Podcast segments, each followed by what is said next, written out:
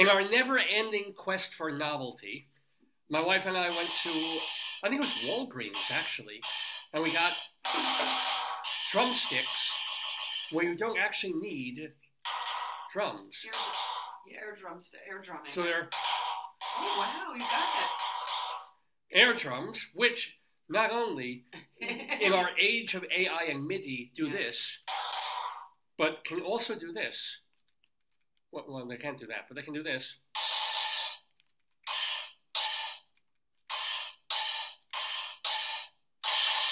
Huh? Huh? There's the other one. There's one more. Well, what does this one do? Oh, this is the boing boing. Yeah. You'd be in a good 80s rock band. You'd be great.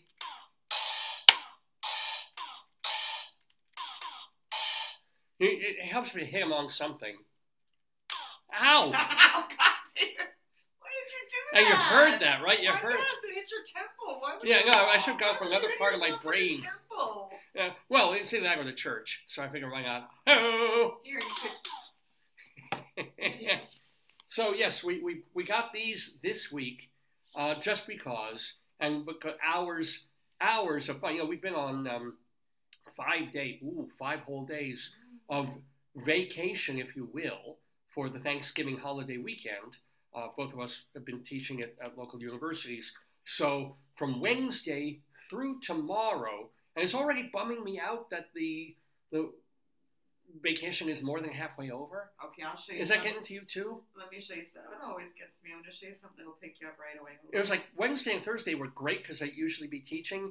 And then Friday, I'm like, all right, it's my usual like 3-day weekend to grade and stuff. Focus here. Whenever you're feeling sad and blue, there's a place that you can go. Let me set this up properly. Everybody knows your name. It's Mission Barbecue. They don't have any more meatloaf. They don't have any more shrimp nuggets. They don't have any more. What's the other one? You know, cheeseburger. They don't have any more a fillet of sole. Oh God. I'll bet that'll be next. But in between, let me re-explain. By the way, hello, Potato. Hi. What the hell is this? It's Dave's gone by. He wants hair. Yeah. Why is his hat like a pinhead hat? Look. Well, he was squashed in packaging. We got another potato this week, too. So I'm very, very excited about that. It's been overall a pretty good week. Yeah. Started badly because I was sick with a cold again. You saw me last show. By the way, Dave's Gone By is the name of the program. I'm Dave Lefkowitz. That's my wonderful and adorable wife, Joyce. This is our 919th episode of the program. And what are we calling it? And we're calling it, and this is the thanks I get. Because it's, Thanksgiving weekend. And it started off pretty friggin' shitty. Because, I was like sick as a dog. And I'm not sick as a dog. I didn't have COVID. I had the same thing.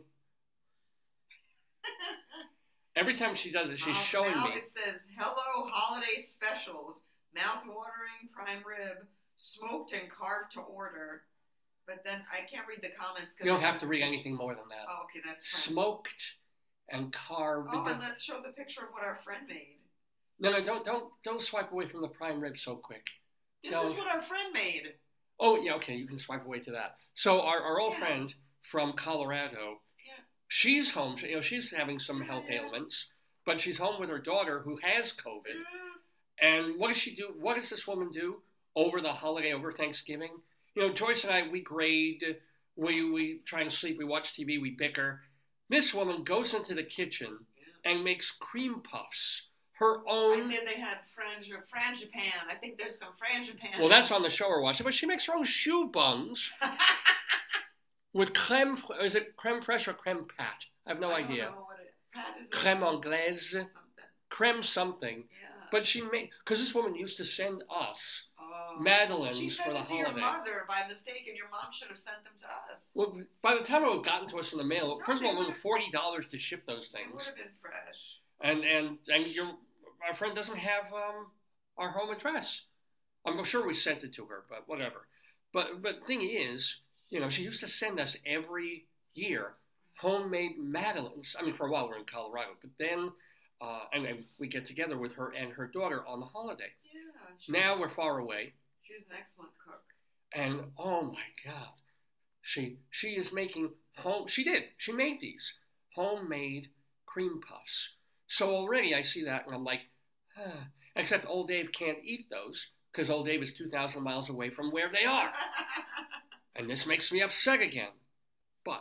But. Oh, then maybe we should stay home. Ladies and gentlemen, I have been complaining relentlessly, week after week after week, that Mission Barbecue, which is a chain barbecue place in this region, that does things like smoked brisket and baby back ribs and barbecue ribs, which old Dave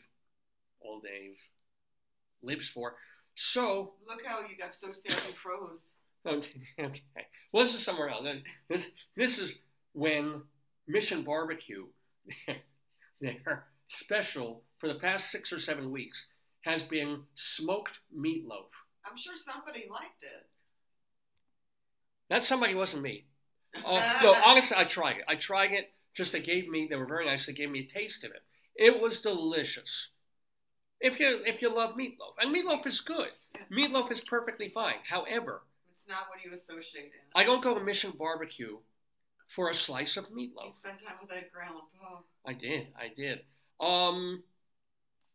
I go to Mission Barbecue for ribs because they make really nice. Because and they spoiled you the first time you went. They gave you a whole big slab of the ribs to try. Yeah, well, I told this story on the air, but weeks and weeks and weeks ago, I'd never been into a Mission Barbecue, and I'm like, I want ribs, and I see they have the big placard in front of where the counter people are, and it said baby back ribs, spare ribs, and I'm like, just tell me what's the difference. I don't know which to order, and they said, well, spare ribs are more like the Chinese restaurant kind, and baby backs are like the thicker ones with a humpback, try them all, you'll see.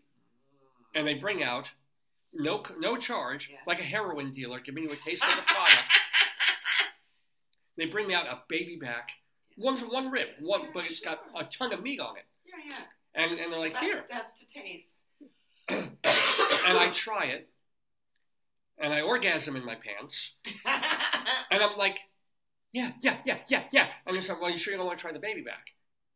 And I'm like, what you sure? Try first. I tried the. I'm sorry. You sure you want to try the spare? I tried the baby back first. Oh yeah, that's the one. You sure you want to try the spare ribs? And I'm like, I'm getting something here. Don't worry, you're not giving me free food with no recompense. I am spending money here, so thank you for the free sample of baby back. Yes. And yes, I will try the sample spare rib too, please. Thank you very much. Which they gave me a little rib of that, and it was delish. But I had already had my heart, my stomach, and my cholesterol valves set on the baby back, which I got, and it was delish, and comparatively decently priced compared to every other place you can get ribs. But also, they smoke it. I mean, I don't think many places. I don't know personally, but I don't think many places have an active smoker. Yeah, no. I mean, places that do ribs, they barbecue them, but they don't necessarily smoke. Yeah, the smoking is remember Big Worm said smoking. Big Worm. I did this for Big Worm. I'm going to leave you with the pictures. I'm going to make more tea. Oh, okay, go for it. I could use a cup, please, of hot tea, a little bit of honey, and then mostly more agave. Thank you very much. Agave, okay. So anyway, Mission Barbecue, months and months ago, I try it, and I declare my undying love for them immediately. And I've been going back just about once a week ever since, usually for ribs, but they do this other thing called the Black Plate Special. And instead of the old blue plate specials like places used to do, I think it has to do with the military because it's very kind of pro-veteran themed, pro-people in the service and first responders places, which I'm all for, right? So, and pro-America, literally at noon every day, they stop everything in the restaurant. If you've never been into one, it's quite something. That everybody stops everything they're doing. People stop eating, cooks stop cooking, servers stop serving, and for about a minute, 45 seconds, the TV screen goes to an American flag, and they play the Star Spangled Banner, and you stop. You stop, and you look, or you sing along, you put your hand over your heart, you take your hat off, and I'm, you know what? Weird and fascistic as that may appear, is quite lovely. I like this country. I'm all for it. And for saluting the American flag and the good things that it stands for. You bet, I'm not going to take a friggin' knee. You know, this country's been reasonably good to me. So, yay. You know, you win the lottery if you're born in the United States of America, in a lot of ways. So, and then after the song plays, everybody goes back to eating and cooking and serving and eating and wiping the grease on the hand and the different barbecue sauces that they put on the table. The Memphis barbecue, and they got the Casey, the sweet and the tangy and the oh. So they have this black plate special thing, like a blue plate special. And what that is a more cheaply than usually priced special dish that they don't have on the regular menu. And some of the times it has been ribeye steaks done in different ways. So the first time I tried a black plate special, it was Hawaiian style ribeye steak. I mean, as much as it pained me to forego having the spare or the baby back ribs, to have a ribeye, beautifully cooked steak with a little bit of sort of a sweet pineapple-y relish with it, cooked to order with, and a little bit of cornbread. And for something like $13, $14, not like $22, which is what Outback charges these days, right? So you get a ribeye steak for a very good price, and it's like, oh. And Joyce had to physically restrain me from going there for lunch and dinner 8 days a week, honestly, as the Beatles would put it, because it's friggin' ribeye steak, black plate. And this would go on for about a month and a half. And then suddenly, they took it away, because nothing lasts forever in this world. At some point, the Leaning Tower of Pisa will fall. At some point, all these Mayan relics and these things in Rome will collapse into dust, right? At some point, the oldest building in America, and we're only 250 years old, is going to go on fire, or there's going to be an earthquake, or some terrorist will destroy it, and it will be gone, right? So everything goes. Stonehenge, at some point, somebody will blow on it, and it'll crumble into dust and ash. So nothing lasts forever, including the ribeye black plate special I mentioned. And then I come in there and they're like, oh, no, it's new special. Well, what is your new black plate special? Shrimp. And they're like, yeah, shrimp, it's good. I'm like, shrimp? So I try it, I order it, and it's delish. But you get like 8 pieces of shrimp, with a little bit with sauce, and they're smoked, it's yummy. And then, it, as my parents would say, it fills a tooth, and you're done. Well, and it was basically about a little less, but almost the same price as a ribeye steak. And I'm like, you went from ribeye steak to shrimp. This is a barbecue hut. This is a place where people go for meat. Shrimp is nice. Your shrimp was delish. But it's like, I'm done. Thank you. $11 gone, and I'm still hungry. Thank you. No. And then they come back with another ribeye. Yes, they did. And this time they did a smoked ribeye with espresso covering, like a coffee espresso finish on the steak. And old Dave is like, come to Papa. Come relentlessly to Papa. And I was a very happy camper for several weeks getting the espresso-rubbed ribeye steak. And joy reigned throughout the land. And then 6 or 7 more weeks passed, and we get the feeling, is it? That nothing lasts forever. We go there, and well, okay, so what is your new black plate special? What do you have replacing the ribeye steak? And like, check this out. Smoked meatloaf. I wish I had the crickets chirping. Smoked meatloaf. Yeah. So, you can see my thrill, my exuberance about this. And they were nice. I asked them, you know what? I'm going to get ribs today. But if you wouldn't mind, like you did that first time, if you could give me a little cube, a little, let me try. Oh, listen, that original tube is downstairs. I couldn't bring it. Don't worry, but we got the fake tube here. Why don't you put it? Oh, shoot. Could you get the pan? I can't. All right, hold. I'll be right back. Just hold this. Yeah, just give me that. I got it. Oh, yeah, you can use that. That's right. So I try it. They give me a cube of smoked meatloaf. You're still talking about... I am, of course, still talking about that. And... Do you want me to get original tube? No, we got two right here. But original tube. Oh, you want to get it? Yeah, original tube. Okay. So, Oh, it's good. I tried the smoked meatloaf, and it's really good. It really is. It's really good. And smoky. Because, you know, you usually have meatloaf, but you don't have smoked meatloaf. It's a nice extra flavor. Do I give a shit? No. Because I miss the steak, the meat, the real meat. Loaf is, you know, you take snouts and tails, assholes, and you grind that up. Nobody can tell. It's meatloaf. You know, I mean, bad spice. It's like hot dogs. Even the worst hot dogs versus the best hot dogs. You grind it up, you put seasoning on it, you're putting a casing of intestine. You chew into it with ketchup and mustard. You know, what are you really tasting? What do you even notice? So the meatloaf, probably spectacular compared to most meatloafs, but I don't care. And this goes on for a week. I mean, one time I felt bad because I looked in. It was like a week and a half ago. And I poked into the store to kind of look at their board to see if the special had changed. And they recognized me there, you know, the people who work there. And they're trained for this, but they're super friendly and super respectful.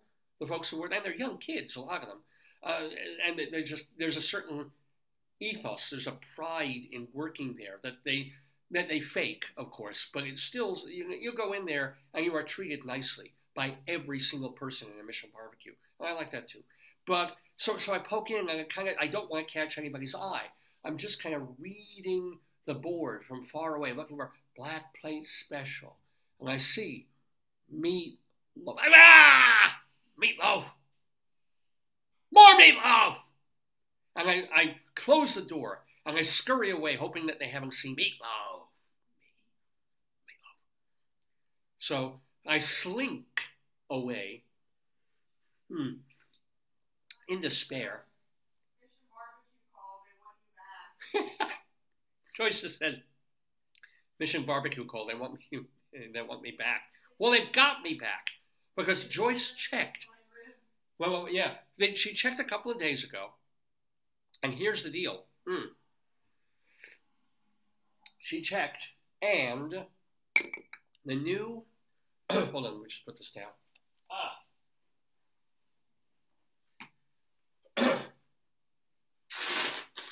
As of just a day or two or three ago, really, or maybe just right after Thanksgiving, and I have been worried, I should mention this, because I knew, I figured,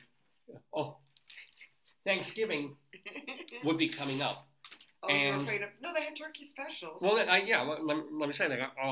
I figured. Did you want your tea here? My tea is here, I put my coffee there. You want it there, I'll move it to your tea. If you can, yeah. Because Thanksgiving was on its way, thank you. What's your hat? I put this on, of course. I figured, oh, great. After they get done with the meatloaf, invariably, what else could the special possibly be? You asked them if it would be turkey. Right. I specifically asked because I knew what the answer would be. I knew, like, used your investigative journalism skills. I said, well, yeah. I said, hey, do you happen to, you know, do they tell you, you know, about the next black plate? I'm assuming it's turkey. And they're like, well, no. It won't be turkey. Because we have a special smoked Thanksgiving turkey meal separate from our black plate special. We'll do that. We do that just for the holiday. Which makes sense, yeah. Which I feel like I should have ordered. You should have. Yeah, I should have tried it because I like turkey. So maybe dark meat. Why don't you get it today? Because I think you know why. You can get both. I could. Anyway, So, but he said, no, that won't be the next Black Leg special. We'll have a turkey special for the holiday. You know these mentalities. How long are you, when I go shopping, how long are you spending there? Oh, I'm in the kitchen. I'm observing. Remember, like The Critic? We went to some place and so the American theater critics always had good food. They always served us, gave us a lot of food. It was always good. Here, let me explain. Yeah. We would go to places as part of the American Theater Critics Association. I'm Dave Lefkowitz. I've been a theater critic for years. Conference, right? Yeah, we would go to these conferences and we were feted, but not only by theaters, but sometimes by local restaurants, because some of us were food critics too. And they wanted us to come to the city, enjoy the theater, write about the theater, and have a really great time in the city, extolling the virtues of whether it was Cleveland or Stratford or Seattle, you know, all these different places we would go to. So we would go to places and have opening stuff and I'm thinking of in Indianapolis. Remember the coffee machines never worked in a hotel. Well, that was a hotel, but there's one place we went. And they said, and we were used to getting fed before a show. And I think they said it would be dinner, so people assumed it would be dinner. But when we got there, it was just horse doers. Yeah, and minimal at that, one or two pigs in a blanket. Yeah.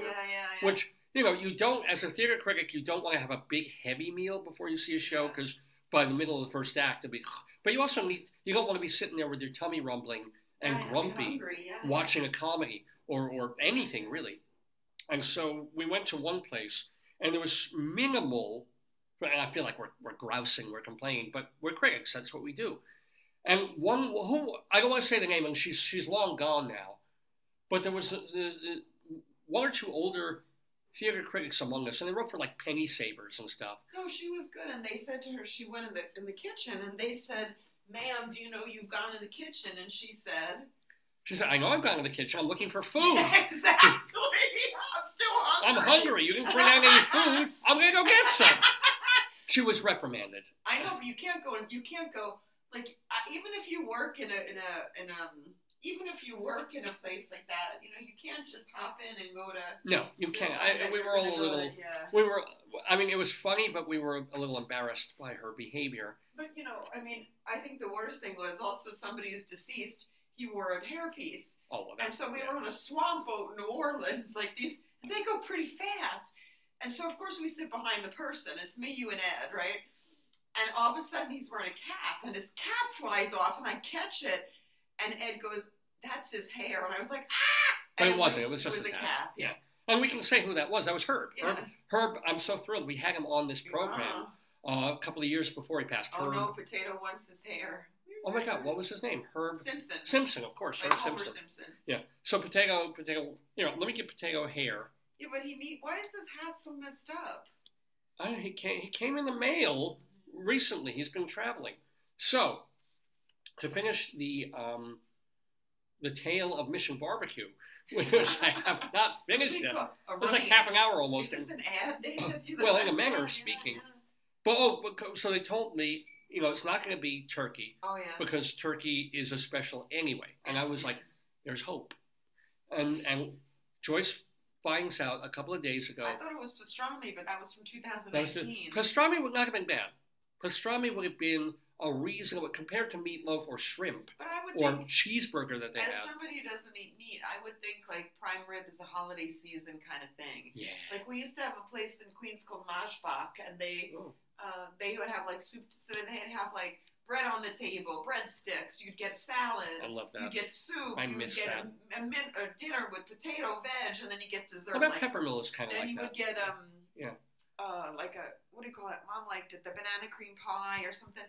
Whatever you wanted, you know, was really good.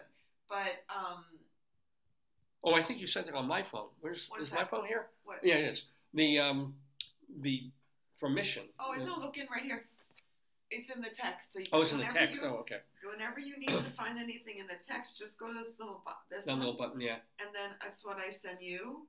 And then it's this thing. So you didn't call up this time. We just kind of looked. And we found and we discovered. We know that it was new, I think. Like a day or two ago. It's already. We saw as soon as it had those little 300 likes. Only 300 likes? There's a chaos. It's 100,000. Oh. Yeah. Ladies and gentlemen. I'll say David. I started all these different Facebook accounts just to like the prime rib. Is it smoked? Yes. Mouth-watering prime rib, smoked and carved to order. So that means it's hot, and they just slice it off the piece. Because it's got to be tough. If you cooked prime rib, it stops being rare like that. Yes. You stop. It turns into a ribeye, basically, which is perfectly fine. Mm-hmm. But prime rib, oh my God! You cut it. It's like, as Streisand would say, like butter. It's like butter. You got excitement. You got to be tubey. Or well, we haven't even. Yeah. Okay. So. It has been so far I'll show you the an above-average Thanksgiving because A, I got over my cold, most of it. You can still hear me, blowing my brains out. And prime rib is coming at Mission Barbecue. Oh, yeah. Oh, yes, it is. And they also have cream corn and salted caramel. Mission Barbecue on Instagram. Yeah. I want to see what people wrote. Me too. Joyce is checking the reviews for Mission Barbecue. I haven't even eaten the prime rib yet. I'm going to give it 5 stars just because the very idea of prime rib is a 5-star idea. Oh, someone put the comment, the best. Not best. I can't see all the comments because I'm not in because you have to log into Facebook. Yes, fine. Or Instagram, whichever. People just said it's the best. Yeah. And what's nice is they go... Their side is cream corn rather than mashed. So well, I'm sure they he's have happy too if you really want it. If you really, really want it. So what else happened this week? Let's see. Joyce keeps mentioning the tube. I took a picture, another picture. I took pictures about 2 weeks ago. But we were back to that weird vortex of commerce. That... Like it's near a place where we get coffee and tea. But in this little area of, you can't really even call it a strip mall. I'm not even sure what it is. It's just little companies there. It's not a strip mall. It's near the train. I mean. Yeah. So they have a candle wax place. It's both retail and wholesale. It's weird. Go back and forth and see what all right. Well, let me just then do picture by picture. We'll do it that way then. If I can. Hello. Give it to me. What do you do?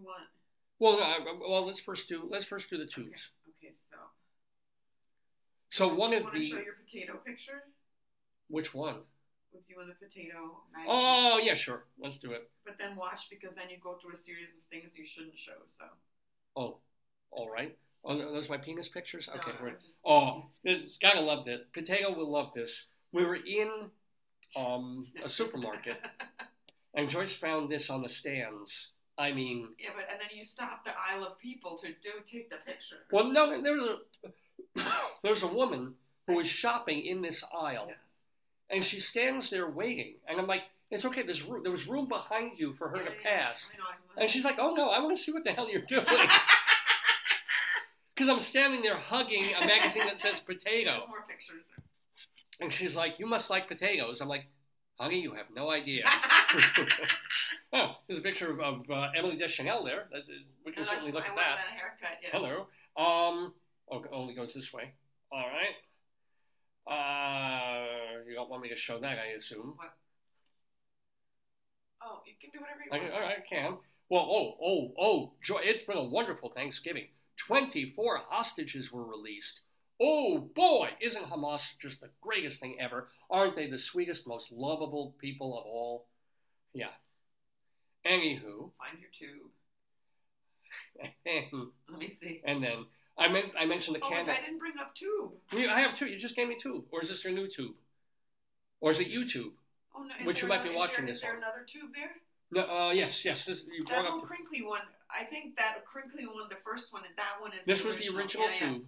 This is tube gadol. No, that's the understudy. The ersatz tube. Yeah. No, understudy tube. Understudy tube. Can't make it. But I'm not there yet because that's the next picture. Miss America and what's the other one? Vice Miss America. The other one under. Oh. Miss America is there? And the runner-up. A runner-up. There's gotta be. That's a runner-up tube. So this was Miss America tube, and this I gave you the ad for Jeppi's. Well, this tube is kind of chunky. So. The ad for Jeppi's. Oh yeah, it's here. What about it? Well, that's in the. When I get to that, yeah. Yeah. So, but first, I mentioned the candle wax place, which has, for no real apparent reason. Yes. Well, because they use milk. They make from milk. Milk. It's called the barn or something. Well, they put out front this giant cow, and if you can see there, I'm trying for the sake of the photo. Actually, I would have done it anyway. to suck on the udder of this cow.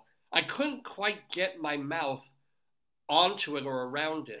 So I got close. You can see me here trying to lick by that. Police for it. So that's good. Yeah. There's me trying to get a little milk out of this cow. I would have paid for it, but you know you can get milk at the coffee place. You get cream. So this is what I did. Instead, all I was able to this is the photo I put on Facebook last night of at least squeeze some of the milk, the plastic milk, out of it. Yeah, you probably got. What would a plastic cow make? It probably would be like creamer, like that artificial creamer. Yeah, right? From Mora. She would probably make like artificial creamer with pumpkin spice, you know. Oh, yeah. That's exactly what this would make. Or cinnamon, something like that, you know. And then there's more of these. So literally next to the place for the giant cow is the greatest name for a company maybe ever. Buchanan's Tube Bending Company. I guess they're for plumbing. I don't know what the hell they're for. This is real. Buchanan's Tube Bending. Oh, show the original tube. Well, here it is. Here, this is the actual tube. That no tubes were heard in the making of that. So this tube had been straightened out, yeah. And I was able to bend it. You can see, it really took some effort. Here's a... So this is already after I bent it. I was happy. Yeah. But oh my God, it took such skill. Here. Look at it. Look at that. Look at the exertion. Yes. In trying to bend my tube in front of Buchanan's. Yeah. Buchanan's Tube Bending Company. Show them where you parked. Hold on. Remember Jeppi Nut's parking? Well, there's this also. Yeah. That's actually a pretty good picture of me. The weirdest part of this picture is not that I'm covering up a word, yeah. But it looks like I've got like a fish hand. It literally looks like my fingers got cut off in a horrible accident and I've got a nub. Like actually, I'm just holding my hand over. Yeah, like this. You're doing like potato. Parking for nut. But this is actually a place. This is the Jeppi Nut Company. Around, I guess, for like 100 years almost or something. The Jeppi Nut Company, but you know, of course, I like to have my little ways, my little fun with signs. Yes. It's kind of like that classic moment with Harpo Marx, where you see him standing against the side of a men's room, and the guy goes in, and Harpo kind of leans over, and it's like he's been covering the W O with his back, and some guy runs out of the room chased by women. That's not nice. That's a classic moment in film, ladies and gentlemen. What? No, you hit the thing. I hit the... Yeah, these are still on. Uh-oh. Hit them together. No, not your head together. Actually, the back of my neck, it feels good. Oh.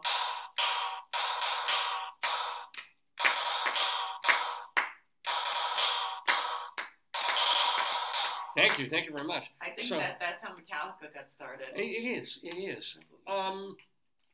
So anyway... You're watching Dave's Gone By with me, Dave Lefkowitz, my wonderful wife, Joyce. Potato is with us, of course. Tube. That's understudy tube. That's Mr. Really and understudy runner-up tube is here too as well. So, yeah, it is Saturday, November 25th, 2023, Thanksgiving weekend, doing our 919th episode of the show. For more info about the show, check our Facebook page, Dave's Gone By. Unfortunately, our main page, davesgoneby.com, is down for the count because my hosting service, Bluehost, is a miserable piece of shit.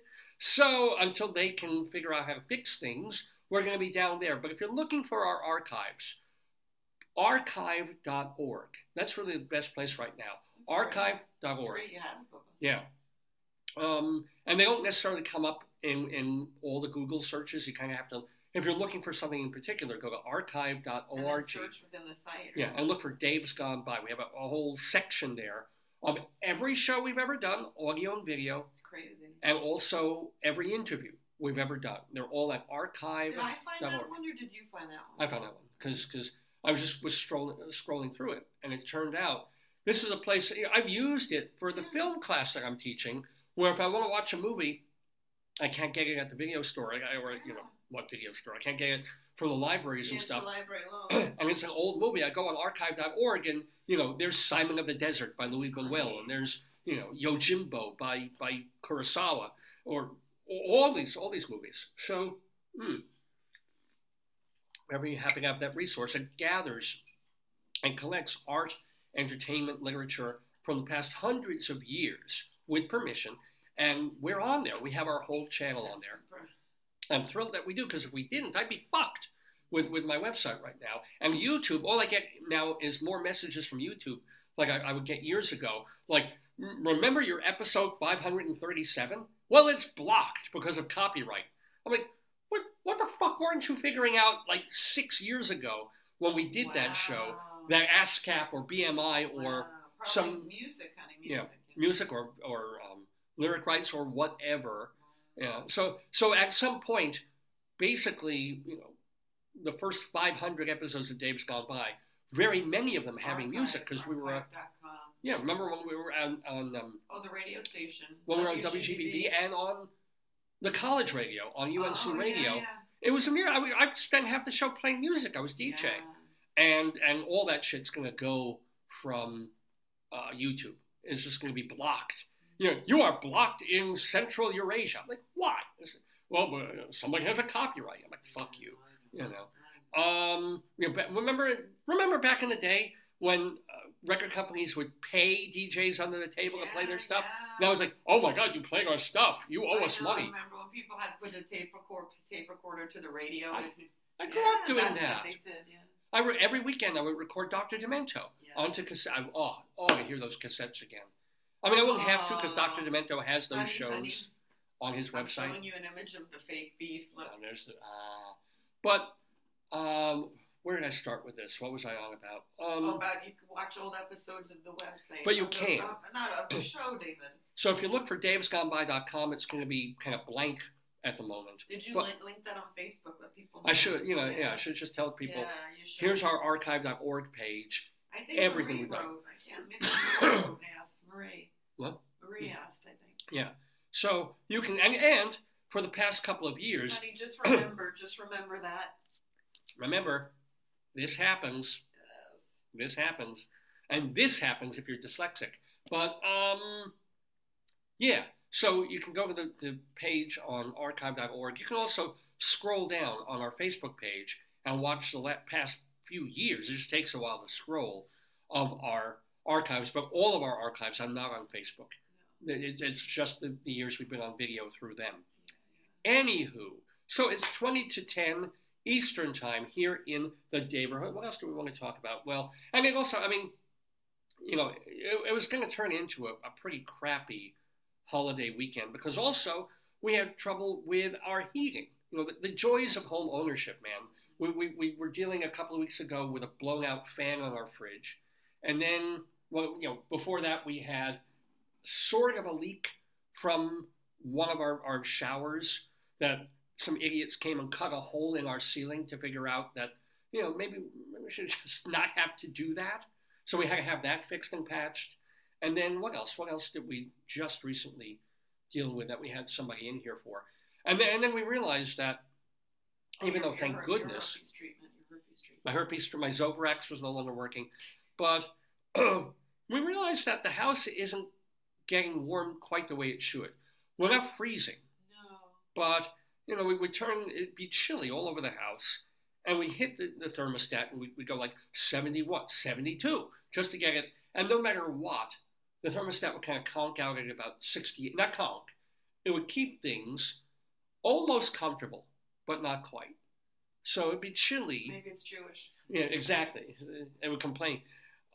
So we're like, all right, well, let's just, Joyce is like, let's just have this looked at, because we don't want, as the weather's going to start to get cold in mid-November through December and January, you don't suddenly want an emergency. And she's right. So we call, and the guy comes, and it was like this middle-aged to older guy. And he's really old school because he's doing two things at once. He's got a young trainee that he's helping, and he's really like, you know, don't be afraid to get in there. Get it that wire. Twist that wire. You do that. You know, he's like making sure. You know, he's one of these tutor kind of people. Yeah, like a mentor. Who's going to be like, you know, that's how you do that. They're see that red wire? Yeah, yeah. That goes to the red. That goes to that thing. Don't be afraid of it. You get in there. It was great to hear him. But that's how people, you know, you get someone with experience to train somebody. Yeah. He was way cool. But at the same time, so he says, oh, you know, was there a fan belt broken or not? Was nothing to do with the fan? No, motherboard. The mother. We had, who knew that HVAC systems have a motherboard like a computer now? Everything's computerized, right? So, you know, he's saying, yeah, you've got a glitch. There's a thing. It's a motherboard. It's a thing. So great. Can you fix it? No. You got to get a part. Always, since the 1950s, it's never fix anything. It's like the part will come in, then we'll fix it. So, all right, well, what do we do? Well, I said, well, you know, we closed everything down. I'm like, what do you mean you closed everything down? It was like, are we going to have heat? No, you got me because whenever you need anyone to drop the hammer, you're like, honey? No, but I was the one who dropped the hammer on this. You came down the steps, yeah. But it gave me the courage to tell him, excuse me, so are you telling me we're not going to have heat for all of Thanksgiving weekend? Because, of course, nobody fixes anything Thursday, Friday, Saturday, Sunday, Thanksgiving weekend. And it's like, yeah, your boilers are, you're not boiler, what do you call it? Your HVAC is off. There's no heat.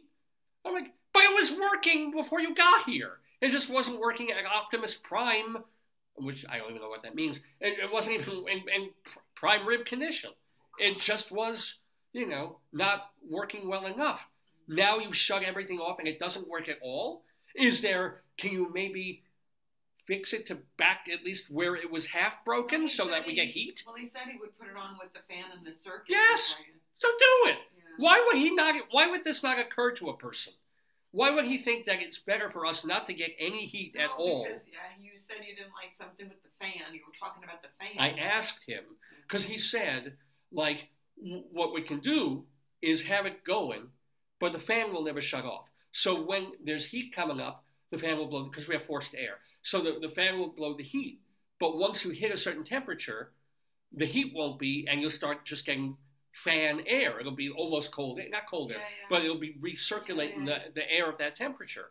And I'm like, okay, that's kind of annoying, but, and is it dangerous? Because, you know, if you don't use the circuit breaker to trip it off and stop everything, the fan will just keep going and going and going. So sometimes it'll be hot air, and sometimes no air, like cool air, and the fan's just going to keep blowing air. And I'm like, is that dangerous? Is it dangerous to have the fan blowing 24/7? And he said the magic word, no. And I'm like, then please go back into take the panel off, turn the thing back on, and then when the part comes in, guys, come back, fix the motherboard. And also clean the filter. Well, he cleaned the filter, which he did some other stuff in there. Which means now, which is kind of marvelous, now when we hit the thermostat at 71 degrees, it goes to 71. So he did some fixing beyond the motherboard fixing. Yes. So he did something. Yes. So we just have to deal with making it so that the fan goes off when it's not necessary. It's like in Colorado, they told me that if the filter is dirty, it messes up everything. And I wonder, remember we had central air, I wonder if a dirty filter was part of it. And it should be, and it's actually something we can do. And we can literally take the panel off, slide out. We used to do this for air conditioners. Yeah, yeah. Slide it back in. Boom. Did it in Colorado. Yeah, and right. So, you know, although our heating system isn't fixed, it wasn't badly broken, thank goodness. We have delicious, comfortable air in our house while we're waiting for the part. And supposedly the part is in stock, so, you know, by next week, good Lord willing and the creeks don't rise, we'll be in good shape because it's going to start to get much colder tomorrow.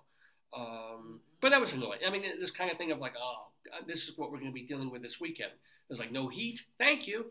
Right. And on top of that, the next day, Joyce goes into the kitchen. She flips a switch and the under counter, it's not puck lights, but they're like that. They go under the counter and kind of illuminate the counter space in the kitchen. Suddenly she flips on that switch. Nothing. Like, not, you know, Not like one missing bulb, not one, there's suddenly boom. I'm sure a breaker's out in that chain, I just don't know. Yeah. And it's not something you can leave because you want to make sure that there's no wiring issue that might, you know, for me it's all about danger and starting fires. I don't want a wiring issue behind this plug thing, behind the switch and what's going. So now we have to get somebody in here to look at those, see the string of lights, see if it's a wire, see if it's a circuit, see if it's just, you know, whatever it is, or if it was blown out. We had a couple of blackouts over the summer. They didn't last very long, but I'm sure that's what killed the fridge. I'm sure that messed up some of the stuff with the HVAC and even with our lighting system. Something happened that shouldn't have.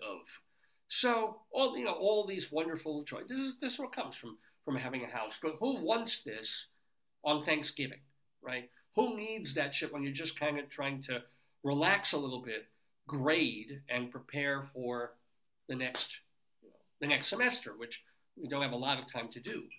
So with all that, but then,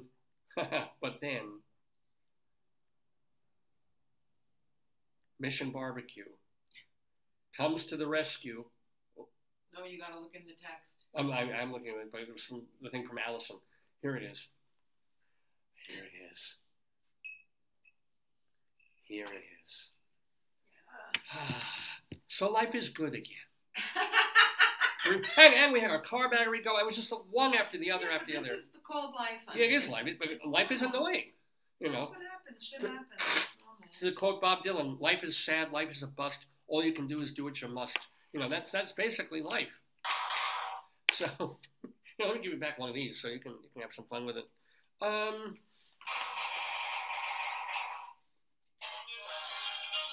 Oh. But then,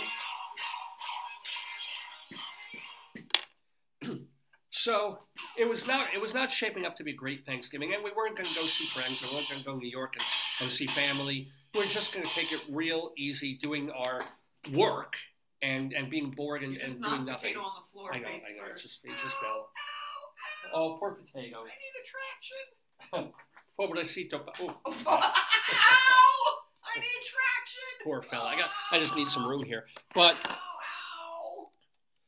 But yesterday, like the hub day. Oh, poor potato. Okay. His hat is fine. What's the matter? Some ketchup quickly. We'll get him some ketchup too. I think Mission has ketchup. We'll get you some ketchup at Mission Barbecue. It's potato. In my mouth now. I'm gonna die. Potato, you're not gonna die. Mm. Potato's going to outlive all of us, come to think of it. So, yesterday, like after, you know, it's kind of an iffy start to the holiday, Joyce has a haircut, and she gets it in Baltimore. We live in northern Baltimore County, but the place that she wants to go is in Baltimore City. I was looking for an Avita salon, right. So that, and you notice there's no smell in my hair. There was a little, it's just a little when you came out, but not now. Yeah, natural products. Yeah. They're better. So I wanted a place, you know, I wanted to try a different place, you know. And she found one. And she found the place that was, you know, literally 15 minutes. I mean, where I'm lazy. I don't like driving. So we took an Uber right down to Baltimore. It took 15 minutes, right, to get down to Baltimore. And we get there, and we get there early because we're going to have food first and walk around a little and then have her haircut, right? So we find a place a couple of blocks away that is both a breakfasty. Well, you said there was next time we'll do the diner. You said the diner, right? The diner, yeah, that looked kind of cool and funky. But I think there might have been a table or two outside. I'm not sure. We have to look at the name of it too. You know the name. I can figure it out pretty easily because nearby, a few more blocks away was this diner with all these funky, like a food stall colorful market, things. Yeah. What? Oh, no, not the food stall market. I'm sorry. No, not that. Okay. Actually, that would work for both of us. You could take food out and go somewhere. But there's a diner, an actual, but it's not an old school Greek diner. It's one of these more hippie, yuppie kind of modernish diners where every entree is $20 and even the fucking cakes are $10. But they've got like colorful, pretty sculptures and things all around the building out front. Oh, nice. So it makes it kind of like, what is that? I thought it was a house of some sort. Oh. But no, it turned out to be a diner. And I was like, I was tempted to go in there for a cup of coffee. Were there any food places at the Hopkins campus? Well, that was the thing. Well, let me. Yeah, sorry, so I go, well, before you go get your haircut, we go to find, we centered on a place to eat that was local and open on Friday. And it does breakfast and pastries, but also Indian food.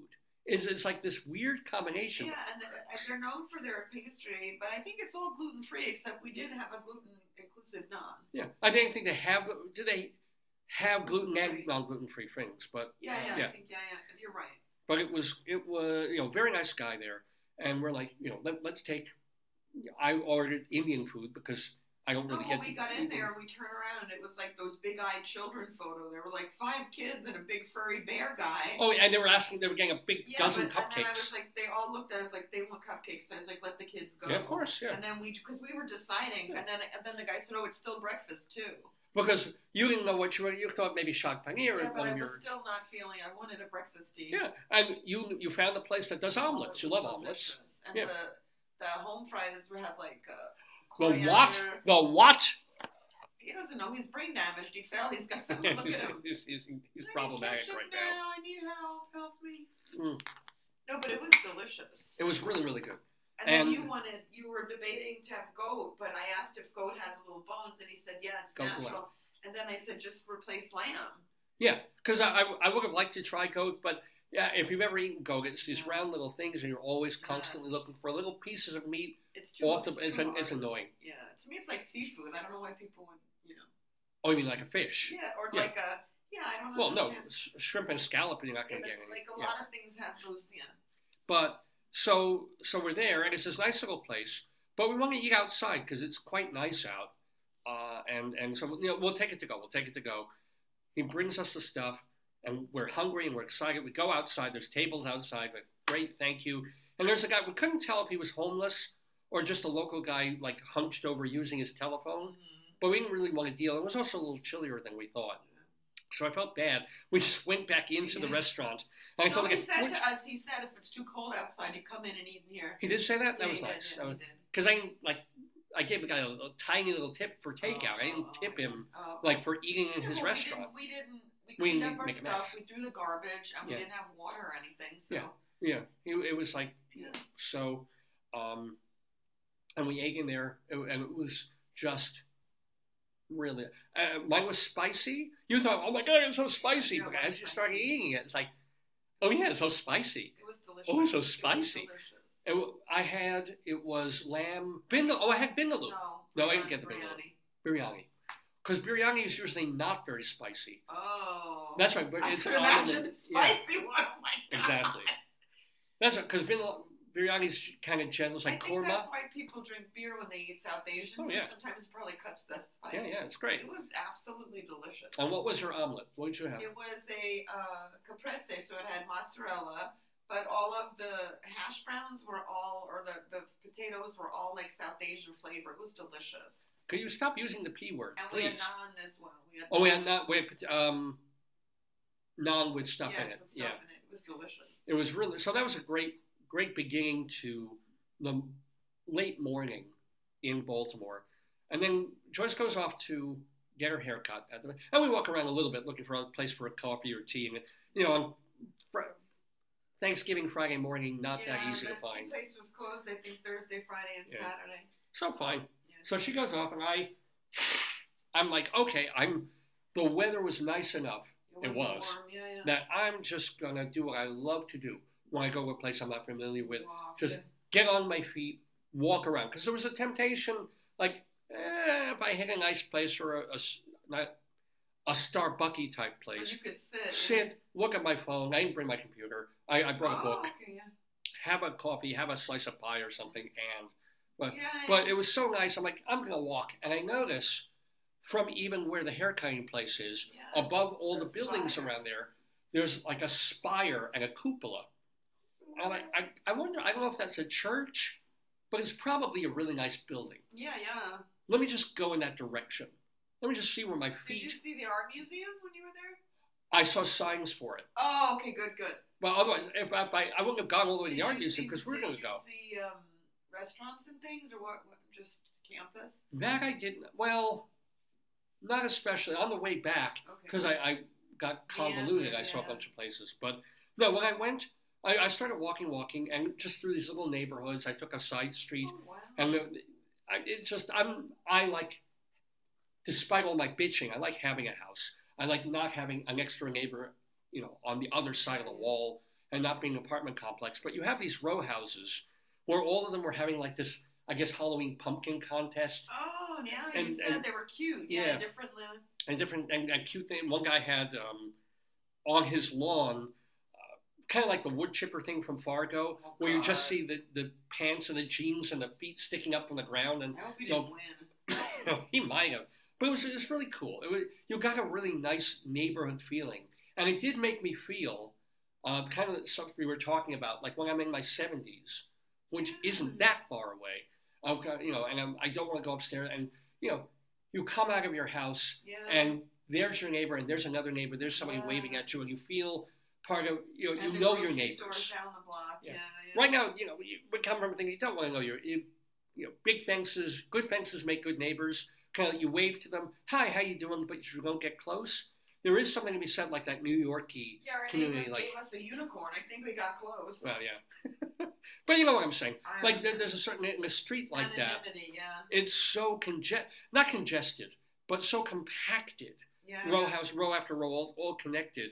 And everybody's kind of doing the same Halloween thing. There is something nice about it. Communal. Yeah.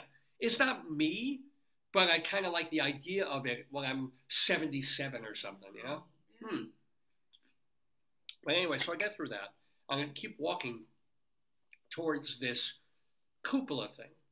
And then I realize, oh, I know what that is, because there's a few different buildings with those, several of them. And I get on the campus of Johns Hopkins University.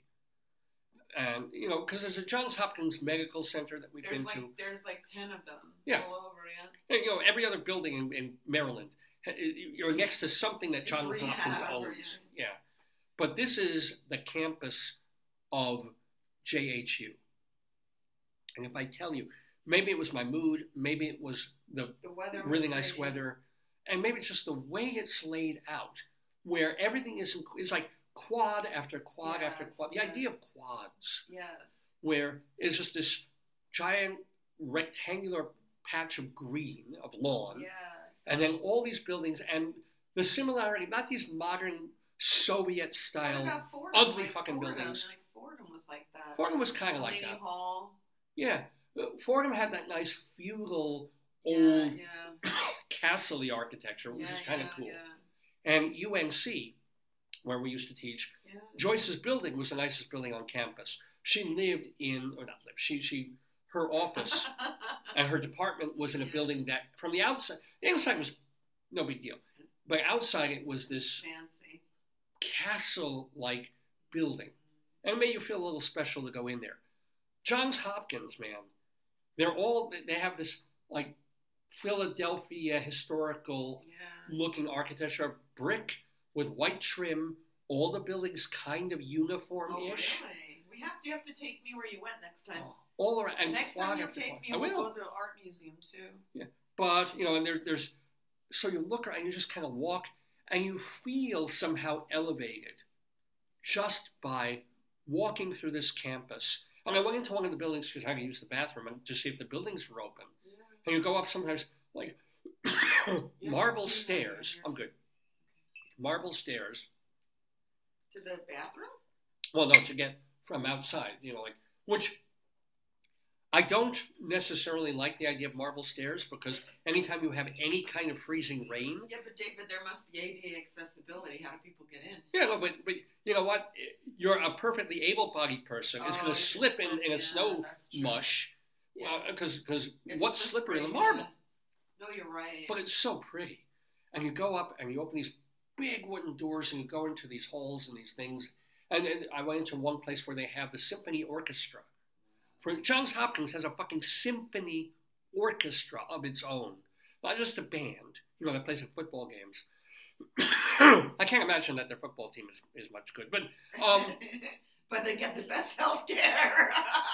Did you stub a toe? Yeah, that's right. They're back on the field 2 plays later. Here's your toe cast. And some of the buildings were closed. I mean, it was the Friday of Thanksgiving, yeah, but a couple of the other, and you just walk into these buildings and you come out of them. Did you see the library? Walk down the quad. Yeah, there's a couple. There's one. It was the Shriver or the Eisenhower Library, but it was not Dwight D. It was Milton Eisenhower, whoever the hell that was. And it was combined with these other people. That's the cousin nobody talks about. We all know Milton. Oh. But I didn't see the library. Couldn't get into that. Yeah. But just, and then you go away from the quad. You get out of the quad. And then there's another quad with more buildings of just the same. It's like decked out like quad after quad after. And just the idea of a campus with quads. Doesn't feel like so much Animal House, but feels like, you know, what nostalgic, Ivy League-ish. Yeah. Like, but they're not Ivy. No, Johns Hopkins is not Ivy. No. I don't care. It is the most beautiful campus. Because you go, there's one point where you go up these like rather punishing stairs outside, and you get on this higher level, and you can kind of see the whole. You'll have to show me where you went next time. Because it was just, and I can only imagine what it looked like 6 weeks ago. Oh, when the leaves were still deciduous, and they were changing colors. So if I get a haircut every like 8 weeks. Well, it'll be middle of winter then, but yeah. Yeah. Which is fine, but what I'm saying is, if I tell you, I mean, I've seen some nice campuses, right? And I've seen Fordham, when I used to teach. Columbia, or go there. Morningside Heights is beautiful. It is. Washington Heights is the medical center, so it's more commercial. Mm-hmm. But if you go to 116th, it's beautiful. It is nice. It is. Still New York, though. You still see like a Wendy's and crime across the street. You see it's like a hot pot place, and you see like convenience stores, but. Yeah, that's the thing. I don't know if I were like a med student at Johns Hopkins or that like building. You could tell these buildings were like 100 years old, and they said carved into the mechanical engineering, electrical engineering. Just, but then like you're hungry and you have half an hour for lunch. I have no idea where they go. They probably have internal food trucks or something. I don't know. They probably have internal cafeterias and whatnot like that. But I don't know where the strip is. Where let's go. We have an hour. I remember when I was at Anschutz in Colorado for some training, and it was like Food Truck Thursday. That was fun. It was a medical center. I'll bet they have to do that there. I wonder, But I'll ask my friends who went there. I have a lot of friends who went there here. And I asked them what to do on the campus for the public at Johns Hopkins, because there was a sign there that they had done a play there a couple of weeks ago. Oh. I don't know if it was She Stoops to Comfort or something like that, but... Well, you could get into that. You have to... Yeah. Well, anybody, the public is invited to that stuff. So I just have to... That moment of kind of... It reminded me almost of when you and I and the theater critics went to Paris.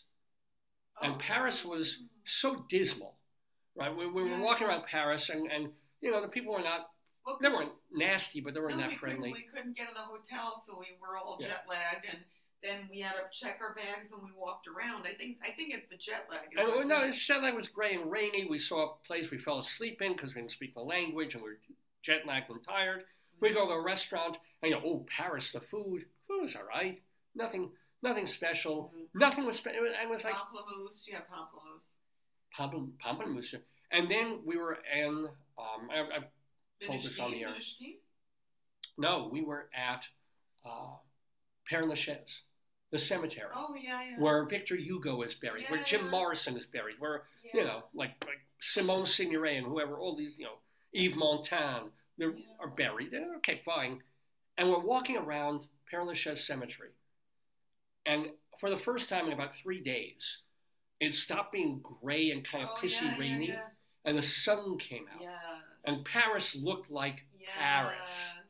And suddenly I understood. I'm like, Paris, the Champs-Elysees and the Garde and this and the Jewish section. I was like, Paris.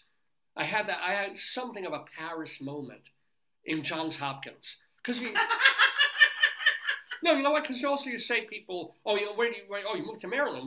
Baltimore. Baltimore. you know, Randy Newman wrote a song about Baltimore. It's like, Baltimore, man, it's hard just to live in. It's like, well, because it's like every other building on certain blocks is bombed out and burned out and you know. No, depending on the area, it's like say New York City. There's no homogenous like. True. You know. True. Parts of Central Park are as lovely as anything you could imagine, right? Yeah. But so you say, oh, it's in Baltimore, like Baltimore, Charles Street, whatever. But you go to this campus and you look around and you're like, this is Baltimore. Baltimore's beautiful, right? And you go to certain blocks and it isn't burning. I mean, there's little shops, little places, little things to eat and do. And I was like, man, there is much more to. But that's it's not a major city. It's a crappy city. No, it's urban blight. We were in a part of the city. They're different neighborhoods. We were in the gay neighborhood. But I don't know what the name. They're different neighborhoods. Yeah. Oh no, we were actually a lot of rainbow flags posted on buildings and things, which is kind of nice. It's kind of a safe, free sort of place to be, and yet it's not going to be so gentrified because everybody there's going to be poor, because there probably be art students going to UNC or whatever. And so it was a pretty nice day, but I was so exhausted from walking. Because I got lost coming back from Johns Hopkins. You're like, using my GPS. Like, I'll be there in 5 minutes, and it was like 20 minutes. And the guy's like, he's like, is your husband okay? I'm like, he's somewhere. He's on the way. Because I found, the street that you were on. But I took the wrong turn on the other because my GPS was telling me, make a left. All right, fine. Your numbers went up or down. Yeah. And I found myself on 33rd Street. I'm like, crap. And it took me like 10 minutes to go the other way. And so by then, you were tired, I was tired, we were going to go to the art museum, but we're like, another time. But it was a nice day in Baltimore, and definitely turned this holiday weekend around, because it was very, very cool, and got to do that more often. Yeah, we're so close to a city. Yeah, I'll ask my friends who like lived here and go here, like, what are some fun things to do? Like, the one coffee shop, one of the guys I interviewed in my research project, he didn't want an Amazon gift card. He wanted it to this coffee shop. And I talked to my friend, and she's like, you need to go there. It's like a little food co-op. It's like, it's charming. And so people know, like, we just have to ask people, like, you know. Because when we lived in Colorado. Oh, and that market that Allison told me, there was a. It's Rogers or something. I don't know the name. Yeah. But I have to write down what people tell me. Yeah. But when we lived in Colorado, we were like an hour and a half north of Denver. Far, and I didn't want to, I'm not a good, I don't like driving. No, but I don't now like driving. We're close. Yeah. Hmm? And like on the 15th, I have to go, but I have to go in the city for my medical stuff. Right. Okay. So fine. 15th is a Friday. Good. And I have a curriculum meeting, but I told them they could call me. But you could go with me, and we could go to do something. We can do something on Friday, yeah. And that's the weekend. We'll both be grading like crazy. Yes, but the following week, we got to finish our grading and get done. Correct. You know, yay, yay. Praise God. Yes. Yeah. So let's do it. But that's the thing. We never really took advantage of Denver very much, even though we were close to Denver. Yeah. We went to Fort Collins a lot, but. That has bad associations because half the time it was just with a sick dog. I don't have bad associations with it at all. Well, you do. Yeah. Because you hated Murray. I was a driver. You hated Murray. I loved him. What about the little doggy, the Pekingese that liked you? We kept following you, remember? Oh, yesterday on that? Yeah. No, yeah, we saw dogs. He kept following you. See, I'm at the age now where I love other people's dogs. Because you get to pet them, they're really cute. They lick your hand. When the girl wasn't looking, he licked my balls a little bit. It was pleasant. And then I handed him back. And the dog went, Now the dog has cough. Now the dog has herpes. No, but... But anyway. So, I hope you're having... this makes me laugh. A happy and pleasant Thanksgiving weekend, and I am a little bummed that, oh my God, it's already like Saturday morning and I have to go teach again on Monday. And it's like, what happened to my weekend? It's almost over, but it isn't over yet. And this show days gone by is not over yet either. We haven't really done anything yet. We haven't gone to Greeley for Greeley Times. We haven't gotten our Colorado Limerick of the Damned, nor, might I add, have we done this week's Bunyan Watch. So, don't go away. We've got much more Dave's Gone By for you. I do want to say, if you want to write to me, davesgoneby@aol.com is the way to do that.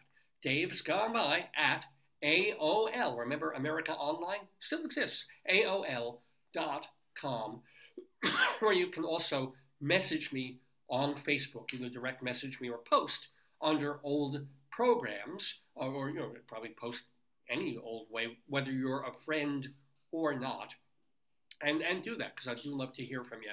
And check our Twitter feed, Radio Dave 2, Radio Dave and the number 2. That's our Twitter feed. Check it out. And I don't do a lot on Twitter, nothing to do with all this Elon Musk stuff. It's just I don't have the time or the energy to now balance the fact that we also have an Instagram page, David Lefkowitz, I think it is, or Dave Lefkowitz. I don't even know what our Instagram page name is, but we just put stuff up there. It's the same stuff we have to promote the show that we put on our Facebook page. So lots of different ways to keep in touch and to know what's happening on Dave's Gone By, even though, as I said, our main site happens to be on the fritz while our host and server provider tries to get its shit together. Anyway, what else? So we talked about so much stuff. I'll wait for Joyce to come back to start doing Greeley Times. But can we talk about the New York Jets? I didn't even watch the game. I can't watch the games. I have to pay, all these different cable servers now if you want to watch a football game. And really, who wants to watch a New York Jets football game? But so everybody's like, Zach Wilson is the problem. Zach Wilson is the worst quarterback ever. Zach Wilson can't do this. He can't do that. So they pull Zach Wilson, like, all the way into the. I'm sorry. Oh no. 9 or 10 games into the season. And suddenly it's like, oh, I guess Zach Wilson wasn't the problem. He was part of the problem. So then what was the problem? The problem is that the Jets suck balls. They just do. They have no offense. Their offensive line has been horrendous. Not just this year. I mean, for the past couple of years, their offensive line has been a disaster. Wow. And they couldn't protect the quarterback. So Aaron Rodgers goes down 4 plays into the season because the OL can't protect him. And then, Zach Wilson, the one thing he stayed on his feet. Everybody's worried, he sucks, he can't do this, he can't see the field, he can't target this, he can't run an offense, he can't do anything. Fine, but at least he stayed healthy. At least on the turf of Giants Stadium, he's able to not have his knees destroyed. And even though he's getting sacked 4 or 5 or 6 times a game, he's bouncing back up. He's young, but he still sucks. So they pull him. So they say, well, I guess what we got to do is pull the quarterback. Is that always that's the solution? Well, that's what everybody's like, oh, it's Zach. He's terrible, terrible. How do you win with a quarterback like that? So they take him out. And they put in this guy Doyle. So now they got to lance the Boyle because he sucked his bag at Zach Wilson because they've got no offensive line. And now the defense is, they're quitting too. The defense was like major for the first few games and helped the Jets because it's only by a ridiculous coincidence and miracle and some good defense that the Jets are even remotely in any kind of playoff hunt for the past few weeks and that they weren't, 0-10 right now instead of, 4-7. It's because the defense does pick sixes and sets up things and stops other teams from scoring, except the past couple of weeks. The defense is like, you know what? We're on the field most of the game. Yeah, that's not fair. And we've been busting our asses. Mm-hmm. And then the offense comes on the field, and it's 3-and-out and 4-and-out and 3-and-out. Mm-hmm. And you're not scoring any points at all. We're going to lose the game anyway. Even if we lose 15-3, why are we trying? So now they've stopped trying. Now they're just like, guy intercepted our quarterback in the end zone, and he's starting to run. Let him go. Don't tackle him. Just let him go. See, you don't want to be in. It's a disaster. Yeah. See, you don't want to be in. So, you know, the Jets season. It's just the irony that you knew the season should have been worse than it was. They got a gimme against the Giants because the officials kind of helped them out with a call, and they got lucky the first game. The Jets really should be like 2-9 or 2-7. They're 4-7, and so it'd be. Yeah, but they get paid. The players get paid if they win or lose, right? Aaron Rodgers, the guy they brought in, the veteran they brought in. For millions of dollars in the offseason. Did he get hurt? Well, you remember this. The first game of this season. He probably purposely fell or something. I wonder. Because fourth play of the game, of the Jets side of the game, he's down and he can't get up. Like Achilles or whatever the hell it is. And basically, at that time, they were saying, well, that's the end of the season. Had the Jets... been in a legitimate hunt, they were saying that he would come back more recently, that he's back on his feet, he could be back in December, take over for Zach Wilson, and bring the Jets to the playoffs. Does he need the Achilles? Can he throw the ball? He's been improving. I mean, at first it looked like a season-ending injury. But what really turned out to be like, if the Jets were having an okay season, he'd come back and...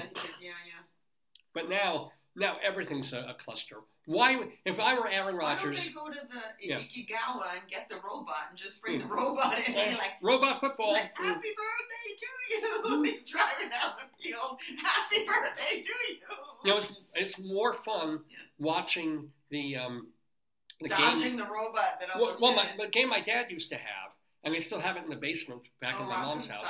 Robots, it's like that. You line up all these men. It's a pain in the ass, but you line them all up, these little doll figures on this board. Then you turn the board on and it starts to rumble. Oh, no. And then they start moving forward down the thing. It's like electric football. And mostly nothing happens except like two players will come at each other. Oh, no. And then they'll start do-si-doing around and around and around. Oh, that's nice. But the guy with the ball... Dancing? Dancing? Yeah, they would just start linking arms, and all they could do is turn around and around. That sounds exciting. It was the stupidest fucking game ever, because every play you had to line them up. It was like, but it was torturous. Cool. Well, we have that game. It's probably to a Jets. If there are any Jets fans left, it's probably worth a few bucks. But although it was used, at least those players don't get hurt, you know. Yeah, but if I tell you, so Rodgers is sitting on, I don't know, $33, $44 million, whatever they pay him, and I'm not exaggerating. That's ridiculous. I don't know, but I know they get the cognitive decline and stuff, but... Yeah. And he never has to, he's going to get his money, whether he plays again or not. Wow. Which is kind of, that's... Why don't you go into football, honey? Can't you be like, there's some little guys that kick and run, can't you do that? If I were a player, if I could somehow get on a team, first play, I'm like, oh, God damn it! Oh, that would be you in the locker room. Yeah. You'd slip in a shower in the locker room. Yeah, right. Like, injury. And get paid off, and never have to. I put $2 million in the bank because I'm not a $44 million man like Aaron Rodgers, and just be like, okay. But you know how these guys are. It's like Tom Brady. Yeah. The man did not have to play like the last 10 years of football, but he needed to play football. So he did. I mean, he was fine. He didn't hurt himself at all. Did you do Greeley crimes? Well, no. He must have hurt himself if he has a... No, this is Brady. This is... I'm sorry. Yeah. Anyway. But it was just kind of fun. It's fun now listening to, like, the YouTube reaction videos of the New York Jets and just kind of... Like, a guy who's a serious Jet fan. Because I don't... You can't... the way the NFL has things now, and you can't even find them on the radio. Like, unless you're local, because there's blackouts in the way they've got the money struck. You can't even listen to a fucking Jet game just by putting on and free radio. Where do they have it then? You don't. You have to ESPN on the ESPN stations. That if you're not in the neighborhood, they don't put it on the web. So it's garbage. Amazing. But what you can do is watch guys who are watching the game on TV and then saying what just happened. Well, that's good. Because they can't stop them from doing that. They can stop them from showing the actual game, because that's copyright. Comment, yeah. But they can just say, oh, so-and-so just did this, and the Jets are now 7 points down. It's wow. Like, cool. It's like the guy who did the Nathan's hot dog eating. Right, yes. Tea, honey, yeah. I got my tea here, yeah. Mm. It's coffee. Oh, that's my coffee, yeah. Mm. But yeah, but this guy, he's a real Jets fan. Loves them. We'll love them forever. But yesterday he was just like, for the whole last half of the game, they're clowns. This is tragic. There's not a word. He's literally like, I mean, he's usually so exuberant, even when the Jets suck, even when they're losing. And now he's like, you know, this is embarrassing. This is disgraceful. They wore him out. Yeah, he was in the sorest language. I think he won't be on next week because he will have cut his wrists. I hope not. And jump from like the bridge into the Hudson. I hope not. Because it's just funny. And anyway.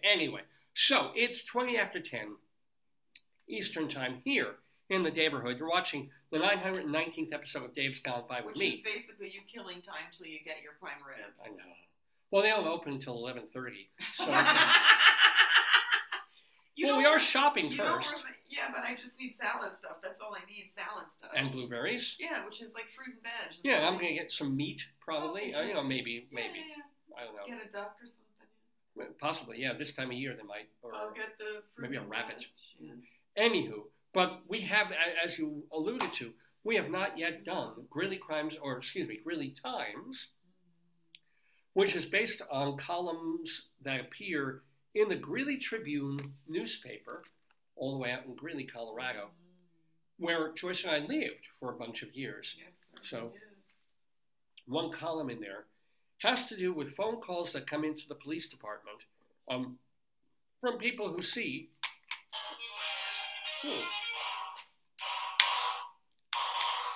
people being naughty in the neighborhood.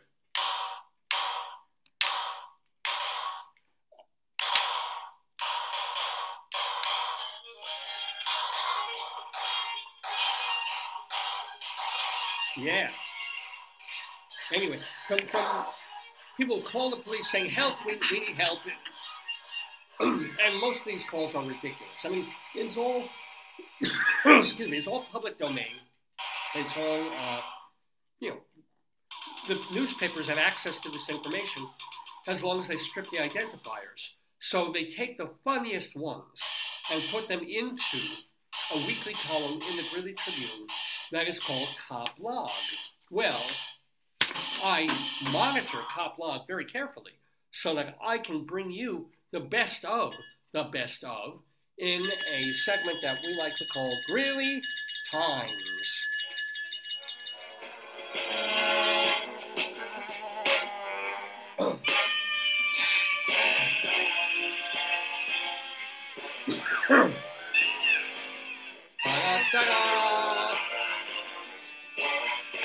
Oh yeah, Greeley Times, ladies and gentlemen, here on Dave's Gone By. So, these are actual phone calls that came into the cops in northern Colorado. For example, a caller. Oh, you're going. So, owner pistol. Yeah, that's a caller, definitely.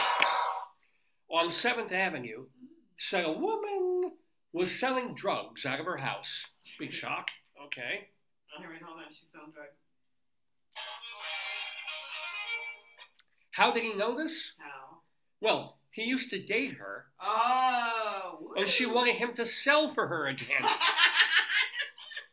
And by the way, at 4 o'clock the same day, another call came in. A caller at Lincoln Park said that, quote, a guy named Tony was trying to sell drugs at the gazebo. Wow. Who said love is dead? You know, right? That got back together. Yeah, got back together, back on the... Whatever they're doing, it gets nice. The couple that stays together sells crack together. Yeah, that's nice. Isn't that just sweet? That's not just work. That should be a Valentine's Day story. Yeah, maybe save it for Valentine's. Best of. Yeah, that's the best of one. This is kind of worse. A caller on 10th Avenue said that a neighbor threw fireworks at her dog. Mm.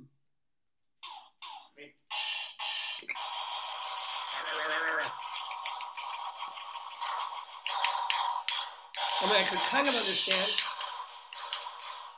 if the dog was barking, you just want to like scare him or spook him or something, but that's not nice. No.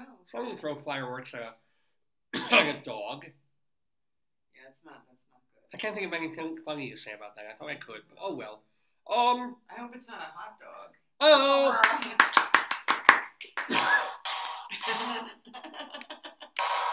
A caller on 2nd Street said that his satellite dish was stolen off the side of his house and thrown over the fence. But when he checked the other side of the house, his satellite dish was still mounted. Oh, thank God. Yeah. Thank God. You know, I think he's a little dyslexic. Yeah. Like, yes. Honey, did you put it on the right or the left? The right? You mean your right or my right? Which is the, oh, this one, what, this is the L. That'd be a cool trick to play on somebody if you could do it with mirrors, like get David Blaine or Copperfield. That's horrible. To have like, but what happened, wait a minute, what, and now it's over there, honey. Yeah, but you know, it's nice when people solve their own problems. It is. It's like, oops. You know. Oopsie. Now a caller on 20th Street Road said, speaking of dogs, he got bitten by a dog while delivering for Amazon. Wow. But he didn't want to press charges because, quote, well, he knew better than to go in the yard. It was kind of like, yeah, they have a pit bull that's eaten and killed a few things, but I should have known. Probably. You must train the drivers. Like I would tell the driver, don't. Yeah, don't. My cousin was a postman. Like he drove the brown truck, like the UPS truck. Yeah, he was a mailman, and he said they carried like that spray, and they told him like you know what to do. I mean, I wonder. You're a post. We're getting our package. I'm just checking. Your post person comes to these houses that have signs that say like "Beware of dog." Mail carriers pretty much should know. Like, yeah, but what do you do? Well, you're supposed to deliver mail. You can't deliver. It's undeliverable. Yeah. It's undeliverable. Get yourself, you know, that family, put a mailbox like in the front by the curb. Yeah. I'll put the mail there, but I'm not crossing onto your lawn. Yeah, of course. Yeah. I don't know how. You just feed it to the dog. Yeah. You carry meat. Maybe that's the dog that had the firecrackers thrown at him and he was pissed. He's like, you know, I wonder. I think it was. Now, there's a caller on 29th Street. Oh, yeah. Can you get that? Thanks, man. What are they concerned? Oh, they're concerned about someone trying to steal her identity. Again. Well, I mean, this is a comment. Yeah. But why? Because she received a ballot for someone else at her house. As opposed to just getting the wrong person's mail, no. Someone wants her to vote. Yeah. Because that is the most logical explanation. One time when I first got my cell phone, the person who must have had the number must have owed people money or something because they kept calling. Oh, that too. You know, old phone numbers. Yeah, you know. I used to get that at the Colorado number of someone looking for this woman who must have skipped out on bills. And I wonder what happened to the police. I mean, what happened to her? I hope they found the rightful owner of that ballot. Oh, well, me too. Yeah. Yeah. See, there is election fraud. Trump should have won again. Please. Oh. Anyway, a caller at Walmart. Oh, boy. Reported a, quote, repeat offender who looks drunk and is, quote, kind of running into people with an electric cart.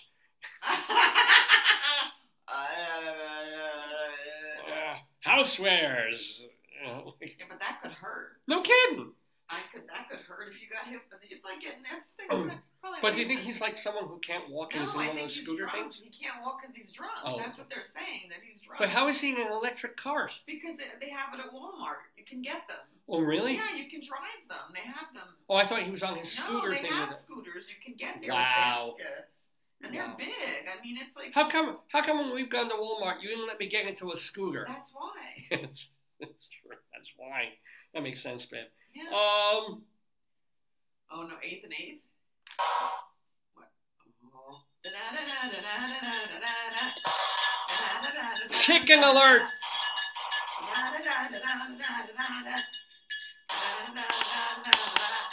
That's kind of a lame chicken alert. We need more noise. Wait, hold on, wait a second here. That's better. Chicken alert. All right. What a chicken alert denotes is that it's nothing big. It's just that we have a story about a chicken. This is from Coplog, really Coplog. A caller on 12th Street said his neighbor, and this is close, has a rooster. Oh boy. That quote, doesn't know night from day, and makes noise all the time. And they do that. There's this misnomer that they all wake up at 4 o'clock. Yeah, then they crow whenever. They're roosters. They're animals. They just do. Maybe he just needs a hen. Well, who doesn't? Oh! Thank you very much. A caller at a surgery center on 13th Street. You know, that's not going to go well. Oh, I don't like this. As a matter of fact, it's at a surgery center. Like, when you're, if you're calling from a surgery center, that's pretty messed up. Well, there's a surgery center. What does that mean? Like a hospital? Probably urgent care or something. Oh, no, or no, a surgery center, urgent care, hospitals. Maybe it was that, you know, that hospital that used to be where our friends lived, right, a block away. Or no, that's a hospital. Right, so they would say a hospital. Maybe. Okay, go ahead. She said a customer became belligerent with staff, so they canceled her procedure. Mm-hmm. She left, and I'm probably going to throw up while I say this. Oh, no. So she exited with an IV in her arm. Wow. But why are they calling the police for that? Well, A, she's probably stealing an IV. I mean, she was making trouble. They canceled her procedure because she was being against medical. Yeah. Wow. But what are you running down the street with an IV? Oh, not happy about this. No. Not Not you. Because if you do that uncarefully, I don't really want to know this. Would blood start shooting? No. The needles are bendable. You're fine. So you just yank it out and nothing happens? Yeah, you put a little band-aid, you're good. Oh, all right. Just in case that ever happens to me. No, but I wonder if she wanted medication or something. You know, like they should have given her or something. Ooh. Anyway, something different. A caller on 40th Avenue. Well, that's not good. Said a loose pit bull attacked her German shepherd. Uh-oh. Those are two dogs. I'd be a little afraid of. She doesn't want to press charges because she knew the owner of the pit bull, and he makes some good music. But also, and besides, quote, her dog won. So, shepherd over pit bull. I told you the guy on campus, the footballer in Colorado, I was sitting at the bus stop waiting for you to pick me up. And he sits there with me because he was waiting for the bus. And his dog is like scanning like this, like Knight Rider, with the eyes. And he said, it's a wolf hybrid. Oh, well, yeah. And he said the wolf hybrid took down a pit bull. Somebody has to be able to. No, and then it was crazy because the dog sat on my feet. Like I was sitting down and sat on my feet. And I said, what does it mean? He said, he's protecting you. And the dog sat on my feet and went just scanned. He said, he's scanning for predators. I'm like, my spouse is picking me up in a Subaru. But the dog was protecting me. Nice. He's like, he likes you. I'm like, that's good. Thank God. Yeah, that's nice to hear. Yeah, this dog doesn't like you. Probably would. Yeah, I need my fingers to work. I need a face and fingers though. And by the way, later the same day, as this incident happened, a caller on 4th Street Road reported a pit bull got into her home through her doggy door. It was not aggressive, but it was drinking her dog's water. Going on? I don't know. It's like it's a home invasion by pit bulls now. And they're not the worst pit bulls because they can't win a fight. Yeah. But they can take some water. It's I had a rough day. I just need to rest on a doggy bed and have some water. God. Anyway, let's go elsewhere because these are all Greeley, Colorado items that came into the Greeley Police Department. Yeah. But we also do some elsewhere stuff in terms of weird news that is happening elsewhere in the universe, that isn't in Colorado. So here's some actual news that comes to us from one of our favorite places, Idaho. Oh! Yes, Potato, you're going to love this. My nostril. All right, hold on. There we go. We'll take this off. Yeah. And we'll just, here's a story about Idaho, Potato, okay? Idaho, she was pretty hot. All right, Potato, be nice. An Idaho man with more than 250 Guinness World Records teamed up with a duo of amazing race contestants Wow. to break a record. Of what? Or I actually reenact it with this. Oh, God, I don't want to know what that is. Oh, crayfish? Crawfish? No, good kick out. Yes. Toothbrushing? No. Beard growing? Beard shaving? Well, my... No. I don't know. You don't want to know. The record is, for how many chopsticks can you put into a beard? Yes. Putting chopsticks into a beard. Who invented that? The record? I don't know. Some rabbi. I don't know. Like an old Jewish man in a Chinese restaurant on New Year's Day. It's like, what happened to my, where's my chopstick? Oh, that's kind of cool. Let me see if I can do another. Let me see.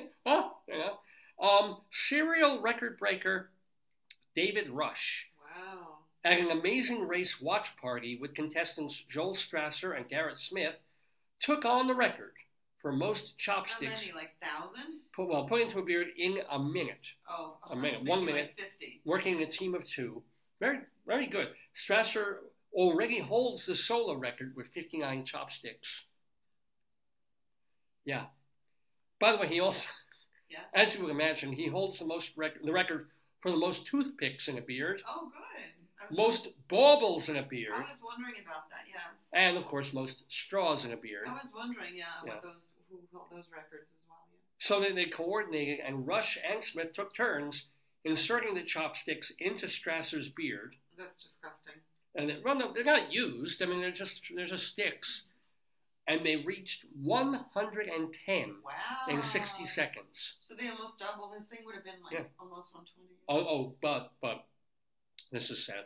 6 of the 110 were disqualified under Guinness rules. Oh, yes. So it's really only 104. Oh, that's a shame then. Who wants that? But that is still, pending final review, a new record. Pretty great. And of course, the other problem is, once you break a record like that using chopsticks, an hour later you want to break the record all over again. Yes, ladies and gentlemen. No, food for you. Huh? No! You can get, you can fit a chopstick or even a toothpick in any part of my hair. You gotta grow yourself. Even in my I've got shaggy pubes down below. David, please. Actually, you could probably get a few toothpicks into my pubes. I don't think that Guinness would want to see that. Though. No, nobody would want to see that. I don't think. Nobody would ever want to see that. All right, let's go back to... finish off Greeley Times here with a little bit more of news. Do you have a haiku? Oh, a limerick, yes. Yeah. Our limerick is coming up. We're going to Vilas, Colorado. Don't miss it. Oh my God! Wait, no, this was yes, yeah, wow, 2 in 1 day. Another chicken alert. Wait, hold on.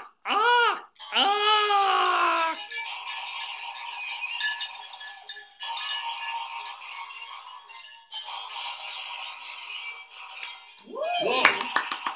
Chicken alert! Okay. All right. This is another story. Every time I put it down, I know. This is 3:30 in the morning, a chicken alert. A caller on 7th Street said he just, quote, murdered a raccoon with a knife. Oh, God. And injured a few more that were trying to get to his chickens. The caller was advised to put the knife down. Yeah. Wow. Can you imagine running around trying to kill raccoons with stabbing them? That might give you rabies. I wouldn't go near them. Well, maybe he wore gloves and he just went whack. Because raccoons are vicious. They'll come at you. They're like otters. Yeah. But maybe he was just... Oh, maybe. Well, no, if there's a family of raccoons and they take an opportunity to eat the chickens in your chicken, they're gonna, Mm. I mean, it's sort of like, they're all losers. Everyone loses in war. But, anywho, a caller on 23rd Avenue Court reported finding a small female dog wearing a diaper. Why should we call about that? I guess a lost dog report or something. But obviously it was a cared for dog because it was wearing a dai, which is kind of, that's the whole, there's nothing more. Then she found a small female dog wearing a diaper. Aww. That's it. Yeah, I'm not going to end on that one then. A caller reported screaming coming from the apartment above her. Turned out to be an exasperated mother trying to get her teething baby to sleep. An officer came and, quote, masterfully calmed the baby down. No. It's just, what do you call those things? No. It was a black child. What do you call the... a taser. You tased the baby. All right. Anyway, those, my friends, are Greeley times. Mr. Horace Greeley was no fool. I'm sure that you'll agree with me that Greeley was no fool. What he is getting at is that Mr. Greeley was no fool. Yippee-yi, yippee-yi, yippee-yi, yi-yi,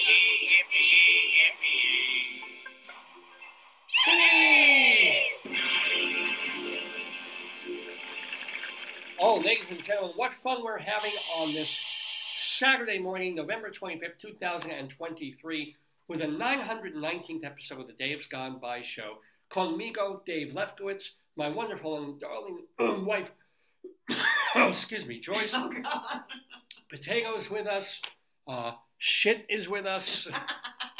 Axe, baby axolotl is with us. And he is wearing a diaper. Look at that. Maybe he was the lost puppy. Oh, look at him.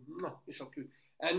And you are with us, which is the most important thing. Thank you guys for tuning in every Saturday from 9 until noonish or thereabouts. We have still our Colorado Limerick of the Dam to do and our Friends of the Neighborhood. But before all that, you know what it's time for. Ladies and gentlemen, it's amazing. This is now going back about 14 weeks. I started teaching. Oh, I know why you lowered the tray. Oh, yeah. Yeah, but you're doing good. Do you have your? Where's your pain monitor? Oh, my pain scale. I gotta have that. Gotta find your pain scale. I got it. I know what you're doing now. Okay, I got it. So here's the deal. So I started teaching again, and that first day I was wearing new shoes that I thought I had broken in, and they rubbed like crazy against my foot, and I was almost incapacitated for another week after that. And then the weird part, and I've said this every week. It wasn't on my bad bunion foot. It was on my better bunion foot. And it wasn't even on the bunion itself. It was sort of like on the top of the foot that has the bunion. But either way, it made me very, very conscious of my foots and walking and having little moleskin pads and things. Yeah, you had a lot of protection. And since I share everything with you, everything except politics this semester. But you want another cup of tea? I have a decaf. I'm good with tea. So, but you want to go? But you're not going to measure my foot. While you're here, just measure my foot. No. Your bunion is normal size. The size. Well, we haven't measured it yet. The size isn't the issue. Remember, it was the bunion pain score. Oh well, that too. Now we've also been measuring the look and the feel and the size of all Dave's bunions. So this is my bad quote unquote bunion. This is the bunion that, you heard the drumstick, yeah. So let's see how this bunion sounds when you hit a drumstick against it. We're going to do it down the side. So there it is. There you can see the curvature of Dave's right foot bunion. You also see the hammer toe kind of that's happening. Oh, this really helps. This is great. So the curvature of the bunion there. On that way. But this was not the foot that caused me agony. This was the foot. Ah! Now this other foot has a much smaller bunion. It can barely, it's also a little red, and you can also kind of see it. See, that's, you can barely get, I've got to curve my toe under in order to get some sizage. I'll just show the two of them, in comparison. There really is no comparison here. It's sort of hard to see in the camera. But, so I can keep them like this, but this doesn't really do them justice either. You kind of really have to turn them to the side to see them. But there they are. There are old Dave's Glennies, but this was the foot that hurt for the week then. And I am wearing pants. So before you start wondering how weird this is, and look what a hairy beast I am, my God. So this was the bunion foot that gave me rubbing and pain. This is the foot that makes it hard to buy shoes, but this bunion is not giving me problems at all. So let's take a look at the bunions this week on the pain scale. And here's the deal. I walked around a lot yesterday when I was walking around the campus of JHU. And I thought, if I'm going to have trouble, I was wearing different shoes. It would be, on a day like yesterday, we're going up and down hilly, non-level Baltimore and walking around this campus, probably did about 4 or 5 miles. But I got to tell you, on the pain scale, no pain whatsoever. Absolutely on both feet, a very, very good bunion day. So once again, a happy and contented and healthy and good bunion watch here on Dave's Gone By. Let's play, I forgot to play our bunion music theme here on the show.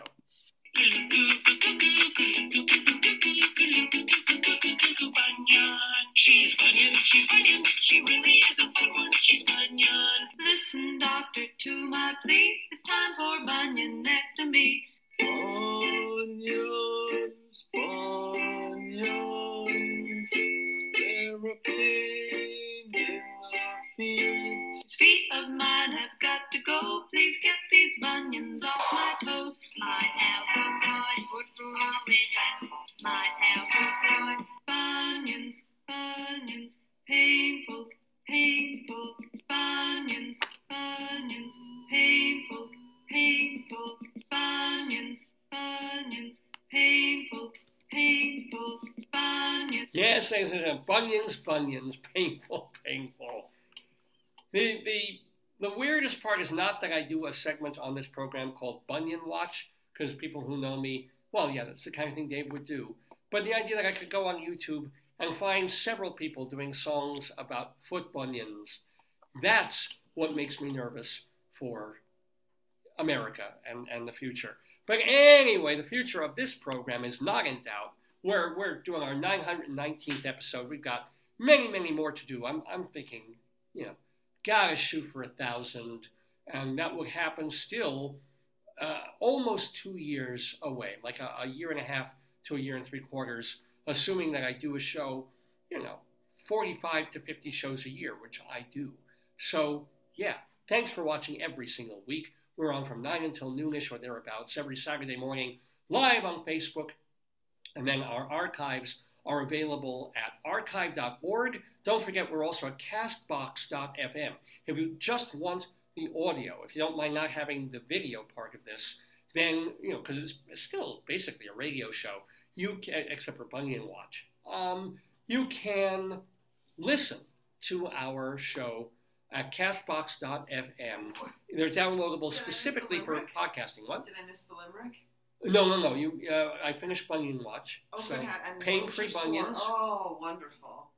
I was worried. I was a little bit on pins and needles that your bunion would be pain-free. Oh, it's well, I warned them. I said yesterday I did a lot of walking and in my old shoes, and no problem. No. So was it the shoes that were the problem, that one? Well, weeks ago. Now those shoes I'm so used to, they're fine. Great. I couldn't walk with them yesterday, too, but I'm saving them because those are my nice sneakers for teaching. Should tell you something about, who I am. Like, I have nice sneakers, You do. Listen, you have what you got. Actually, they don't even look that nice anymore. They kind of got raggy looking real quick. Which ones? The ones I wear to teach, the black ones. You have six pairs. I'm saving the newbies for next semester, yeah. Oh, I'm not going to break them out with 2 weeks left. At this point, the kids don't care about me. I don't care about them. I could dress in a bucket. It's kind of the point, look, I'm going to sit here trying to teach you, and all you're either going to do is be on your phones or try to do the assignments that you have to do for this class and do them while I'm teaching you what to do in the assignment. And then you're going to do the assignment and not remember what I was trying to teach you. So I'm going to take off points because you weren't fucking paying attention when I was trying to teach this to you. And I need to see the prime rib again. I need to see it now. Oh, this is how every teacher feels 14 weeks into the semester. They're cooking a special one for you, honey. Get that prime rib up, because it infuriates me. I'm like, you know, there was one girl. I'm like, you know, she's typing away, and I can tell she's not paying attention. And I was like, yeah, but I'm working on the composition for this class. And I was like, you do that at home. That's why we call it homework, you dummy. Honey, focus. Prime rib. Are you going to get yours that rare? Or going to? That's what prime rib is. It should look that way. Oh, I thought that was rare. Does prime rib have like a rare, medium? Well, you can. In other words, if I take, let's say I buy 4 of them. Remember, Les used to say it was like mooing. You want it. Well, he liked the steak rare. I don't. I like it. I wonder if he would eat raw meat, like raw beef. My Uncle Bob ate it at a German restaurant. It was raw chop chop. Oh, I did that once. I think it was with my dad or with my Aunt Esther. It was called steak tartare. Yes. And what they do is they take raw, healthy. It's not. Yes. We're not talking about mad cow beef. No, it's yeah. And it's ground chop. They put an egg and they put spices in it, and some other way. We're talking about 30-something years ago. I tried this. They still make it. Yeah, some restaurants do, but you gotta be. It's like fugu. Yeah, if you're dealing with raw meat and raw egg. How could you serve? I still don't understand how you could serve raw meat. To me, it just seems. Because it's still, as long as it's, there's no bacteria in it, it's food. I don't know. They say don't eat raw cookie dough with egg, and you can eat raw meat? That sounds like. Well, they say don't. But what? Did you not growing up licking the spoon when you were baking like a cake or something? No. Did you not take your finger, swipe it around the Tupperware and go, oh, God, what kind of life did you lead? This is what you do. I ate raw potatoes. I loved it. It was delicious. I would eat one now. Well, that one looks tasty. Let me skin them and eat them. Yum, yum, yum, yum, yum. Oh, my God. It's Hamas. Ah, ah, ah. Potato. But seriously, it's not something you would eat every day. Or that you would test your stomach on, but it was tasty. I was surprised. It was onion. There was a lot of chopped onion in there too. I was surprised he ate it, but he enjoyed it. Yeah. So steak tartare and raw cookie dough. Raw cookie dough is yummy. Raw cake batter is pretty tasty too. Mm. We used to make Passover cakes for Passover, and you have a bowl. Well, yeah. Go ahead, honey. I want to hear the limerick. I came back for the limerick. We still have to do our friends in the neighborhood, and then we got the limerick, and then we can close the show. It's not even 11 o'clock. We used to go 3 hours. Now we're barely even going for 2. You didn't have a guest, and you don't have a thing. The quiz. Mm. I thought you wanted to get up and line up there early, so you'd be the first one online for your... For in case they run out of it. Mm-hmm. Oh, if they run out of the prime. Oh, my God. I mean, I thought you wanted to... If they run out of prime rib, I'm taking hostages. Because we could shop at Wegmans and then, then as soon as we're done, that's all we have to do. Yes. But, this show has sort of a cadence, has a pace to it. Yeah. So we still have 2 things left to do. We have our friends in the neighborhood, and then we will get to our Colorado Limerick of the Damned.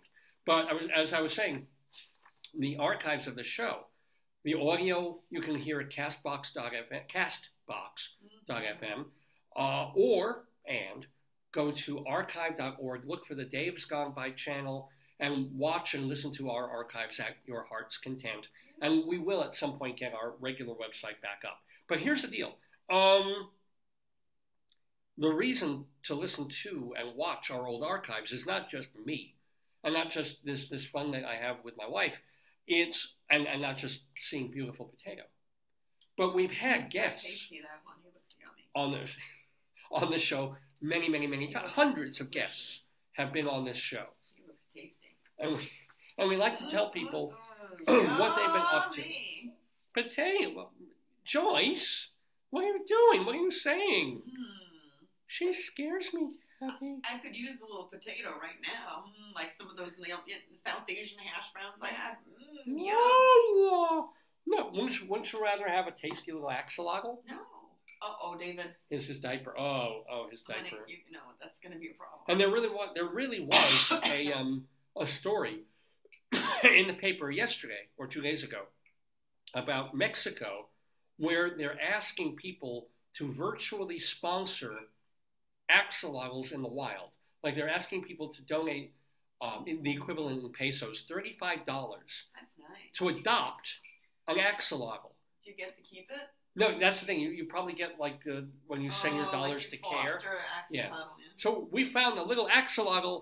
We're naming him after you for $35, and we're giving him some extra water. You can name him Shlomo. Oh, Shlomo. Shlomo. But that was the thing. When I was reading about these things 3 years ago. I don't think they're, you said they're in danger. No, the thing is, they're extinct? People have been putting them in their fish tanks at home, mm-hmm. and that population has been exploding. Yeah, so what's the problem? Zillions of people have axolotls in their fish tanks. In nature. In nature, they're dying out. So, is it me, or does it make sense to be like, hey, why don't we incentivize all these people who've been breeding axolotls in their fish tanks to take 3 of the axolotls out of the tank? No, you can't, because they're domesticated. They won't survive, I don't think. Well, they don't need to go and beg for food. I don't know what they, in the wild, it's different. Who eats them or something, but support your local axolotl, ladies and gentlemen, or your Mexican axolotl. It's cute. They're very cute. They got the little, and who knew they'd be so incredibly popular all over the world? I think you started the trend. Maybe. He must have. Mm-hmm. But at some point we'll get maybe an axolotl tank with a couple of axes in it. That'd be lovely. But folks who have appeared on this program in months and years past, we're proud of them. We love them. We love to see that they're doing well and doing other things. And that's why we call them the friends of the Daverhood. Oops. Oh, there's prime rib. It makes me happy even when I don't need to be made happy. Hey, why? Smoked and carved over. Whoa. There we go. Oh, yeah. Biddly-doo, biddly-doo. Biddly-doo, biddly-doo, biddly-diddly-diddly-diddly-diddly-diddly-diddly-diddly-doo. So, ladies and gentlemen, among the people who have been on this program are Jill Sobule, the singer, songwriter. Her off-Broadway rock musical that she is in, called Fuck 7th Grade, has been, it ran months ago, they brought it back, it ran again, they brought it back, and now they brought it back one more time, but you have only today and tomorrow to catch it at the Wild Project on East 3rd Street. It's Jill Sobule, wrote and in Fuck 7th Grade. Playing on the 30th, so that's coming this week, Eric Comstock and Barbara Fasano are going to be at the Noyer Gallery on 5th Avenue over at 86th Street. They're usually at, they still are, Monday nights at Saturday nights at Birdland. So you can go see them tonight at Birdland or later in the week at Noyer Gallery in New York. Judy Collins is going to be at theater. It's a John Lennon tribute that they're doing for something called Theater Within. I got to take this music down a little bit. It's at Town Hall, and it's going to be happening on the 2nd of December. Town Hall, 123 West 43rd Street. I think that's just off 6th Avenue. The one and only Judy Collins taking part in this benefit where she'll be singing John Lennon songs, as she has been for 50 years. Sally Mays, that same night, is doing Now and Then, the teaser. Speaking of the Beatles, I guess, Green Room 42 is where that is occurring in Manhattan. And playing now through mid-December, Michel Chopin, a new biographical musical thing by Hershey Felder. He plays the piano and then he impersonates the great composer. He started with Beethoven and... Herschel. His name is Hershey Felder. You remember him. He's married to this Italian politician or I mean, he lives in this glorious mansion hall thing, and he just goes around to Broadway and other places and all over the world doing these piano concert biographies of great composers. So now he's been Monsieur Chopin, and it's at 59 East 59th Street Theaters, playing now through the middle of December. On Broadway in Hagerstown, it's Lilius White. She's still there at the Walter Kerr Theater. Stuart Zagnit is in the new Broadway musical Harmony, which is co-written by, of course, Barry Manilow. So if you want to see Stu Zagnit, our wonderful friend of the neighborhood, you see him at the Ethel Barrymore Theater over on West 47th Street. And then Alan Menken has written the music, of course, for Aladdin on Broadway and Little Shop of Horrors off. Seth Beeson Hirsch's Seth's Talent Showcase happens every Tuesday night at Don't Tell Mama over on where Restaurant Row is on West 46th Street. Marcus Goldhaber is at Room 623 in Harlem on 119th Street. That is every Sunday evening. And then, let's see, Vince Giordano and the Nighthawks. Two shows on Monday evenings at Birdland, while Jim Caruso's Cast Party every Monday night at Birdland plays. Get your tickets for all Birdland events at birdlandjazz.com. StageBuddy.com is a wonderful website devoted to New York nightlife that is founded and edited by our friend Evan Seplow. And then, of course, we mentioned Dr. Demento before. He has his website, drdemento.com, where you can listen to Dr. Demento shows from the past almost 5 decades, plus he still does a new one every week, drdemento.com. Shout out. Have you heard from Evan lately? Not since Labor Day. Oh. He invited us to his Labor Day cookout, but we were here. He was in New York. But yeah, no, he's I miss him. Cool dude. Yeah. Charlie Gross and Leslie Hoban Blake, they co-host Two on the Aisle, which you can watch on YouTube. It's a theater review show. Vicky Quaggy does Late Night Catechism. That is at the Greenhouse Theater in Chicago. She's also going to start doing, I guess, Christmas bingo in maybe a week or two because it's going to be the holiday season. So check those all out if you're in Chicago. Remember that our friend David Sheward, he writes theater reviews for theaterlife.com, culturaldaily.com, and the wonderful totaltheater.com. So just go to any one of those to read his latest reviews of shows on and off Broadway. And don't forget that Rabbi Saul Solomon, who hasn't been on the show the last couple of weeks, his website is shalomdammit.com. This is where you can read and hear his rabbinical reflections, where you can watch his hilarious stage show, Shalom Dammit, An Evening with Rabbi Saul Solomon, as well as watch his hilarious 10 episodes of a TV show that he did for Long Island Cable TV many years ago. They're all there for free at shalomdammit.com, D-A-M-M-I-T, shalomdammit.com. And those, my friends, are the friends of El Neighborhood.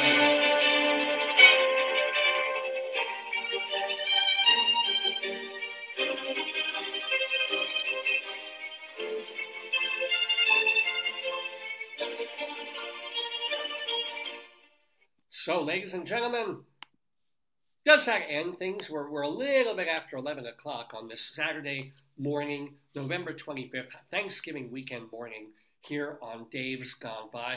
We've talked about all sorts of things, including prime rib. Oh, yeah, okay. Prime rib. Where'd it go? We've talked about tube bending. We've talked about the Nut Company. We've talked about Johns Hopkins campus of the university in Baltimore, walking around Baltimore, and of course, prime rib and Mission Barbecue. Prime. honey. Yeah. And anyway, your bunion's good too. And we did our bunion watch. That's right. Here, I'll turn off your thing. So. Oh, you want it for later? Well, yeah. Let's do it to the end of the show. Just remember to turn it off before we go. Okay. So. I turned mine on.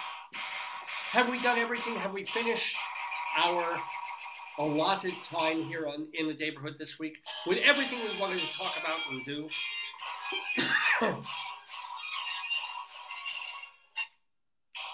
Yeah, I think we're... Oh, no. Ladies and gentlemen, how can we end the program without one final bit of culture? I will use this when you do your thing. Yes. Our culture of the day, where we go to Vilas, Colorado, for our Colorado Limerick of the Dam. Let me explain that Joyce and I lived in northern Colorado for many years, and I took it into my crazy head to do a poem about as many places as I could in Colorado, just find all these little towns all these little, from Vail to, you know, Greeley to Evans to, I mean, places, Brush, you know, little tiny. Nothing was too small or too big. You did all sorts of towns. If I could figure out a way to rhyme it, I would write a limerick poem about it. But it gets harder and harder. You put some of those towns on the map. And the other hard part is you see the name, and if you're not a Coloradan and you don't live there, you have no idea how to pronounce it. Of course. So I see Vilas, which you figure you pronounce like Bob Vila, like Vilas. It would make sense, like a Spanish kind of thing. Well, apparently no, or at least according to one TV station there, apparently Vilas is pronounced Vilas. Yeah, they do like, that makes sense. Like Salida, Colorado, instead of Salida. Yeah. So this is Violet. Why they do this, I do not know. Yeah, because you and I, we lived in Greeley. Yeah. Right?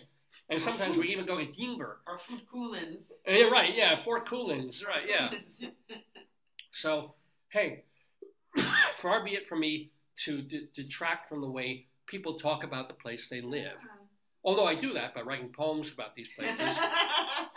So we call them Colorado limericks of the damned because the point is, limericks are dirty, they're risque, they're tasteless, they're comical, at least the ones I try to make. And that's why we go to Vilas, Colorado this week for our limerick of the damned. You're the poetry man. A limerick is a comic verse of 5 lines, in which lines 1, 2, and 5 will end with words that rhyme. And likewise, verses 3 and 4 also end with words that rhyme. So this is a limerick. Rocky Mountain. Yes, ladies and gentlemen, Rocky Mountain High. We go to Vilas, Colorado. Where is it? Well, it's a small town in Baca County, which is in far, far southeast Colorado. It's like it's almost bordering 3 different states. So Oklahoma is right there. Kansas is to the right, it's up in or that area, to the east. Corners, yeah. So I guess population of 100 people. So not the tiniest. That's small. Yeah. But it's 83 acres, which is not that. 83 acres, is a bit of farm, land. Right? I'm sorry, ranching, farming. So post office there since 1887. Okay. And it was named, I don't understand how this happens. It was named after a senator named William Vilas, or Vilas. But he was from Wisconsin. Oh, wow. How does this happen? What? So many of these places. It was very popular. Maybe. I must. Yeah. You lived there, maybe.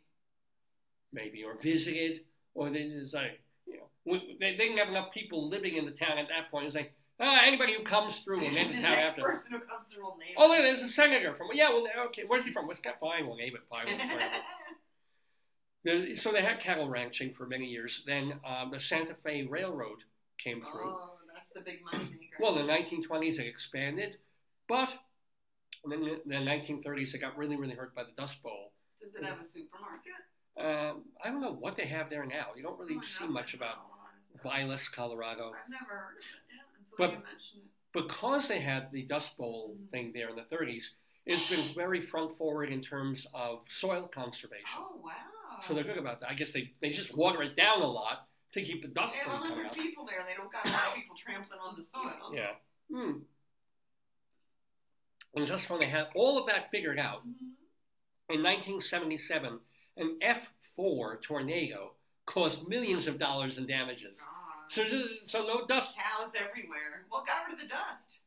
Yeah, I bet what happened was they stopped the dust from swirling, and then it all kept building up, and the dust was like, "Whoa, fuck this! I'm gonna be a tornado now."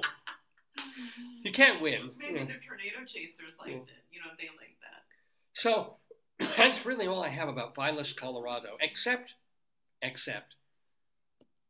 this poem. Oh boy! This Colorado limerick of the damned for Vilas, Colorado. Okay, I'm ready for my banger here. Okay. I need to blow my nose for this. Let me blow it on camera. Let me just do this on camera. Hold on. Do you want to see? No, just kidding. Here we go. Okay, ready?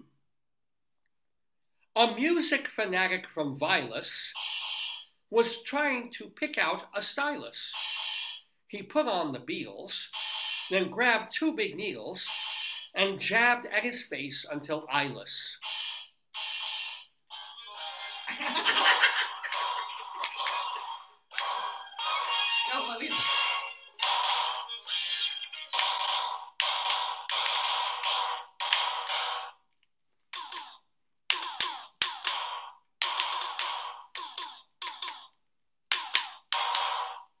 Cool. Ladies and gentlemen, okay, that was our Colorado limerick. Make sure you turn it off. Yeah. Save the battery. That was our Colorado limerick of the damned. That was beautiful, honey. I thought that took some real... To rhyme vilus with things. An eyeless was very subtle. Very subtle. I loved it. Very subtle but effective. You know, the eyeless part you didn't see coming. I felt bad for him, though. That's horrible. How can he play his musical instrument with no eyes? I don't know. Ask Ray Charles. Ask Stevie Wonder. Yeah, but he began with vision. Yeah, that's true. That's true. Well, he's a visionary person. And then, yeah. Well, I'll tell you one thing, though. He had a bunch of students, so he may not have had eyes. No. What? He still had pupils. That's a little comedy right there.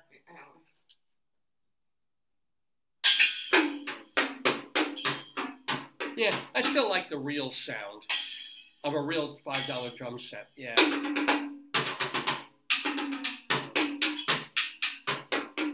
Yeah. Well done. So now, if you have a comment or a complaint, remember you can email me, davesgoneby@aol.com, or post to me right here on the Facebook page, Dave's Gone By.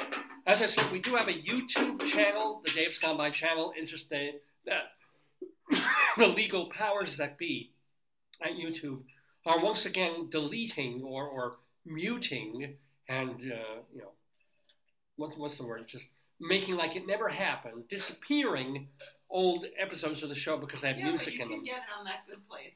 Well, you can get it on archive.org. That's really the best place now, archive.org, for the archives of Dave's Gone By. So... that pretty much takes care of this week's episode. I think we talked about everything that we needed to early on in the program. We really did. Yeah, we've done rather well. We did. So I'm expecting that we will do another Dave's Gone By next Saturday, like the first Saturday in December. We'll be here for, you know, at some point during Hanukkah too. Yeah. And then probably, you know, once the semester ends, we'll be able to be here and, you know, do our show. Yeah, you'll have your people, your guests and such. So it remains for me to thank very, very much, first of all, of course, Melvin G. Mintz, who is our mascot on the show. And then, of course, the Lubavitcher Rebbe, who turned out not to be the Messiah, of course, but just a dude, but a decent dude, and a Jewish dude, which is important in these times. And then want to thank the beautiful numbers 919 for letting people know that this is the 900 or was the 919th episode. What do you call that when you go back and forth? It's a palindrome. Is there such a thing as a numerical palindrome? I'm sure there is. Yeah. It's a numerodrome. Yeah, digidrome. Oh, I love that. I like that. Yeah. So let me pull off these two numbers here. Why don't you put yourself on air? Because the next one will be God, I've been sitting so long. This goes. And this goes. There we go. Why don't you sing? It's you I like. It's not da da da da. It's not da da da da. Da da da da da da. There we go. So, yes, ladies and gentlemen, that was the 919th episode. 920, most likely next week, or if we decide to skip a week because, you know, just be a little crazy with school and grading and everything else, then a week or two. But check the Facebook page and check our Twitter feed, Radio Dave 2, for more information about upcoming episodes of the show. With me, Dave Lefkowitz, my wonderful wife, Joyce, and all of you guys watching at home. So, happy Thanksgiving. And next weekend, you'll give them prime rib update. Yes. Next week, maybe I'll actually eat. During the show, I'll eat a prime rib on the air. I'll buy one on Friday and have it so I can physically eat while I'm doing the program. That would be not at maybe 11, not at 10. Well, we'll start the show. Yeah. Do our banter, then Greeley Times, and then Dave eats and talks at the same time. And you know I like to talk with my mouth full, so it's gonna be like bits of everything coming out of my mouth while I'm doing the show, not to be missed. So, ladies and gentlemen, on behalf of me, on behalf of Potato, I thank you so much for watching the show, for your nice comments, for telling other people about this program, wishing you, and to my family and to your family, a most happy Thanksgiving weekend as well. And we hope to see you next Saturday, 9 to noon or thereabouts, here in the neighborhood, and gone-a-bye. Days gone by, they're gone. Days gone by, they're gone. Days gone by, they're gone. Crime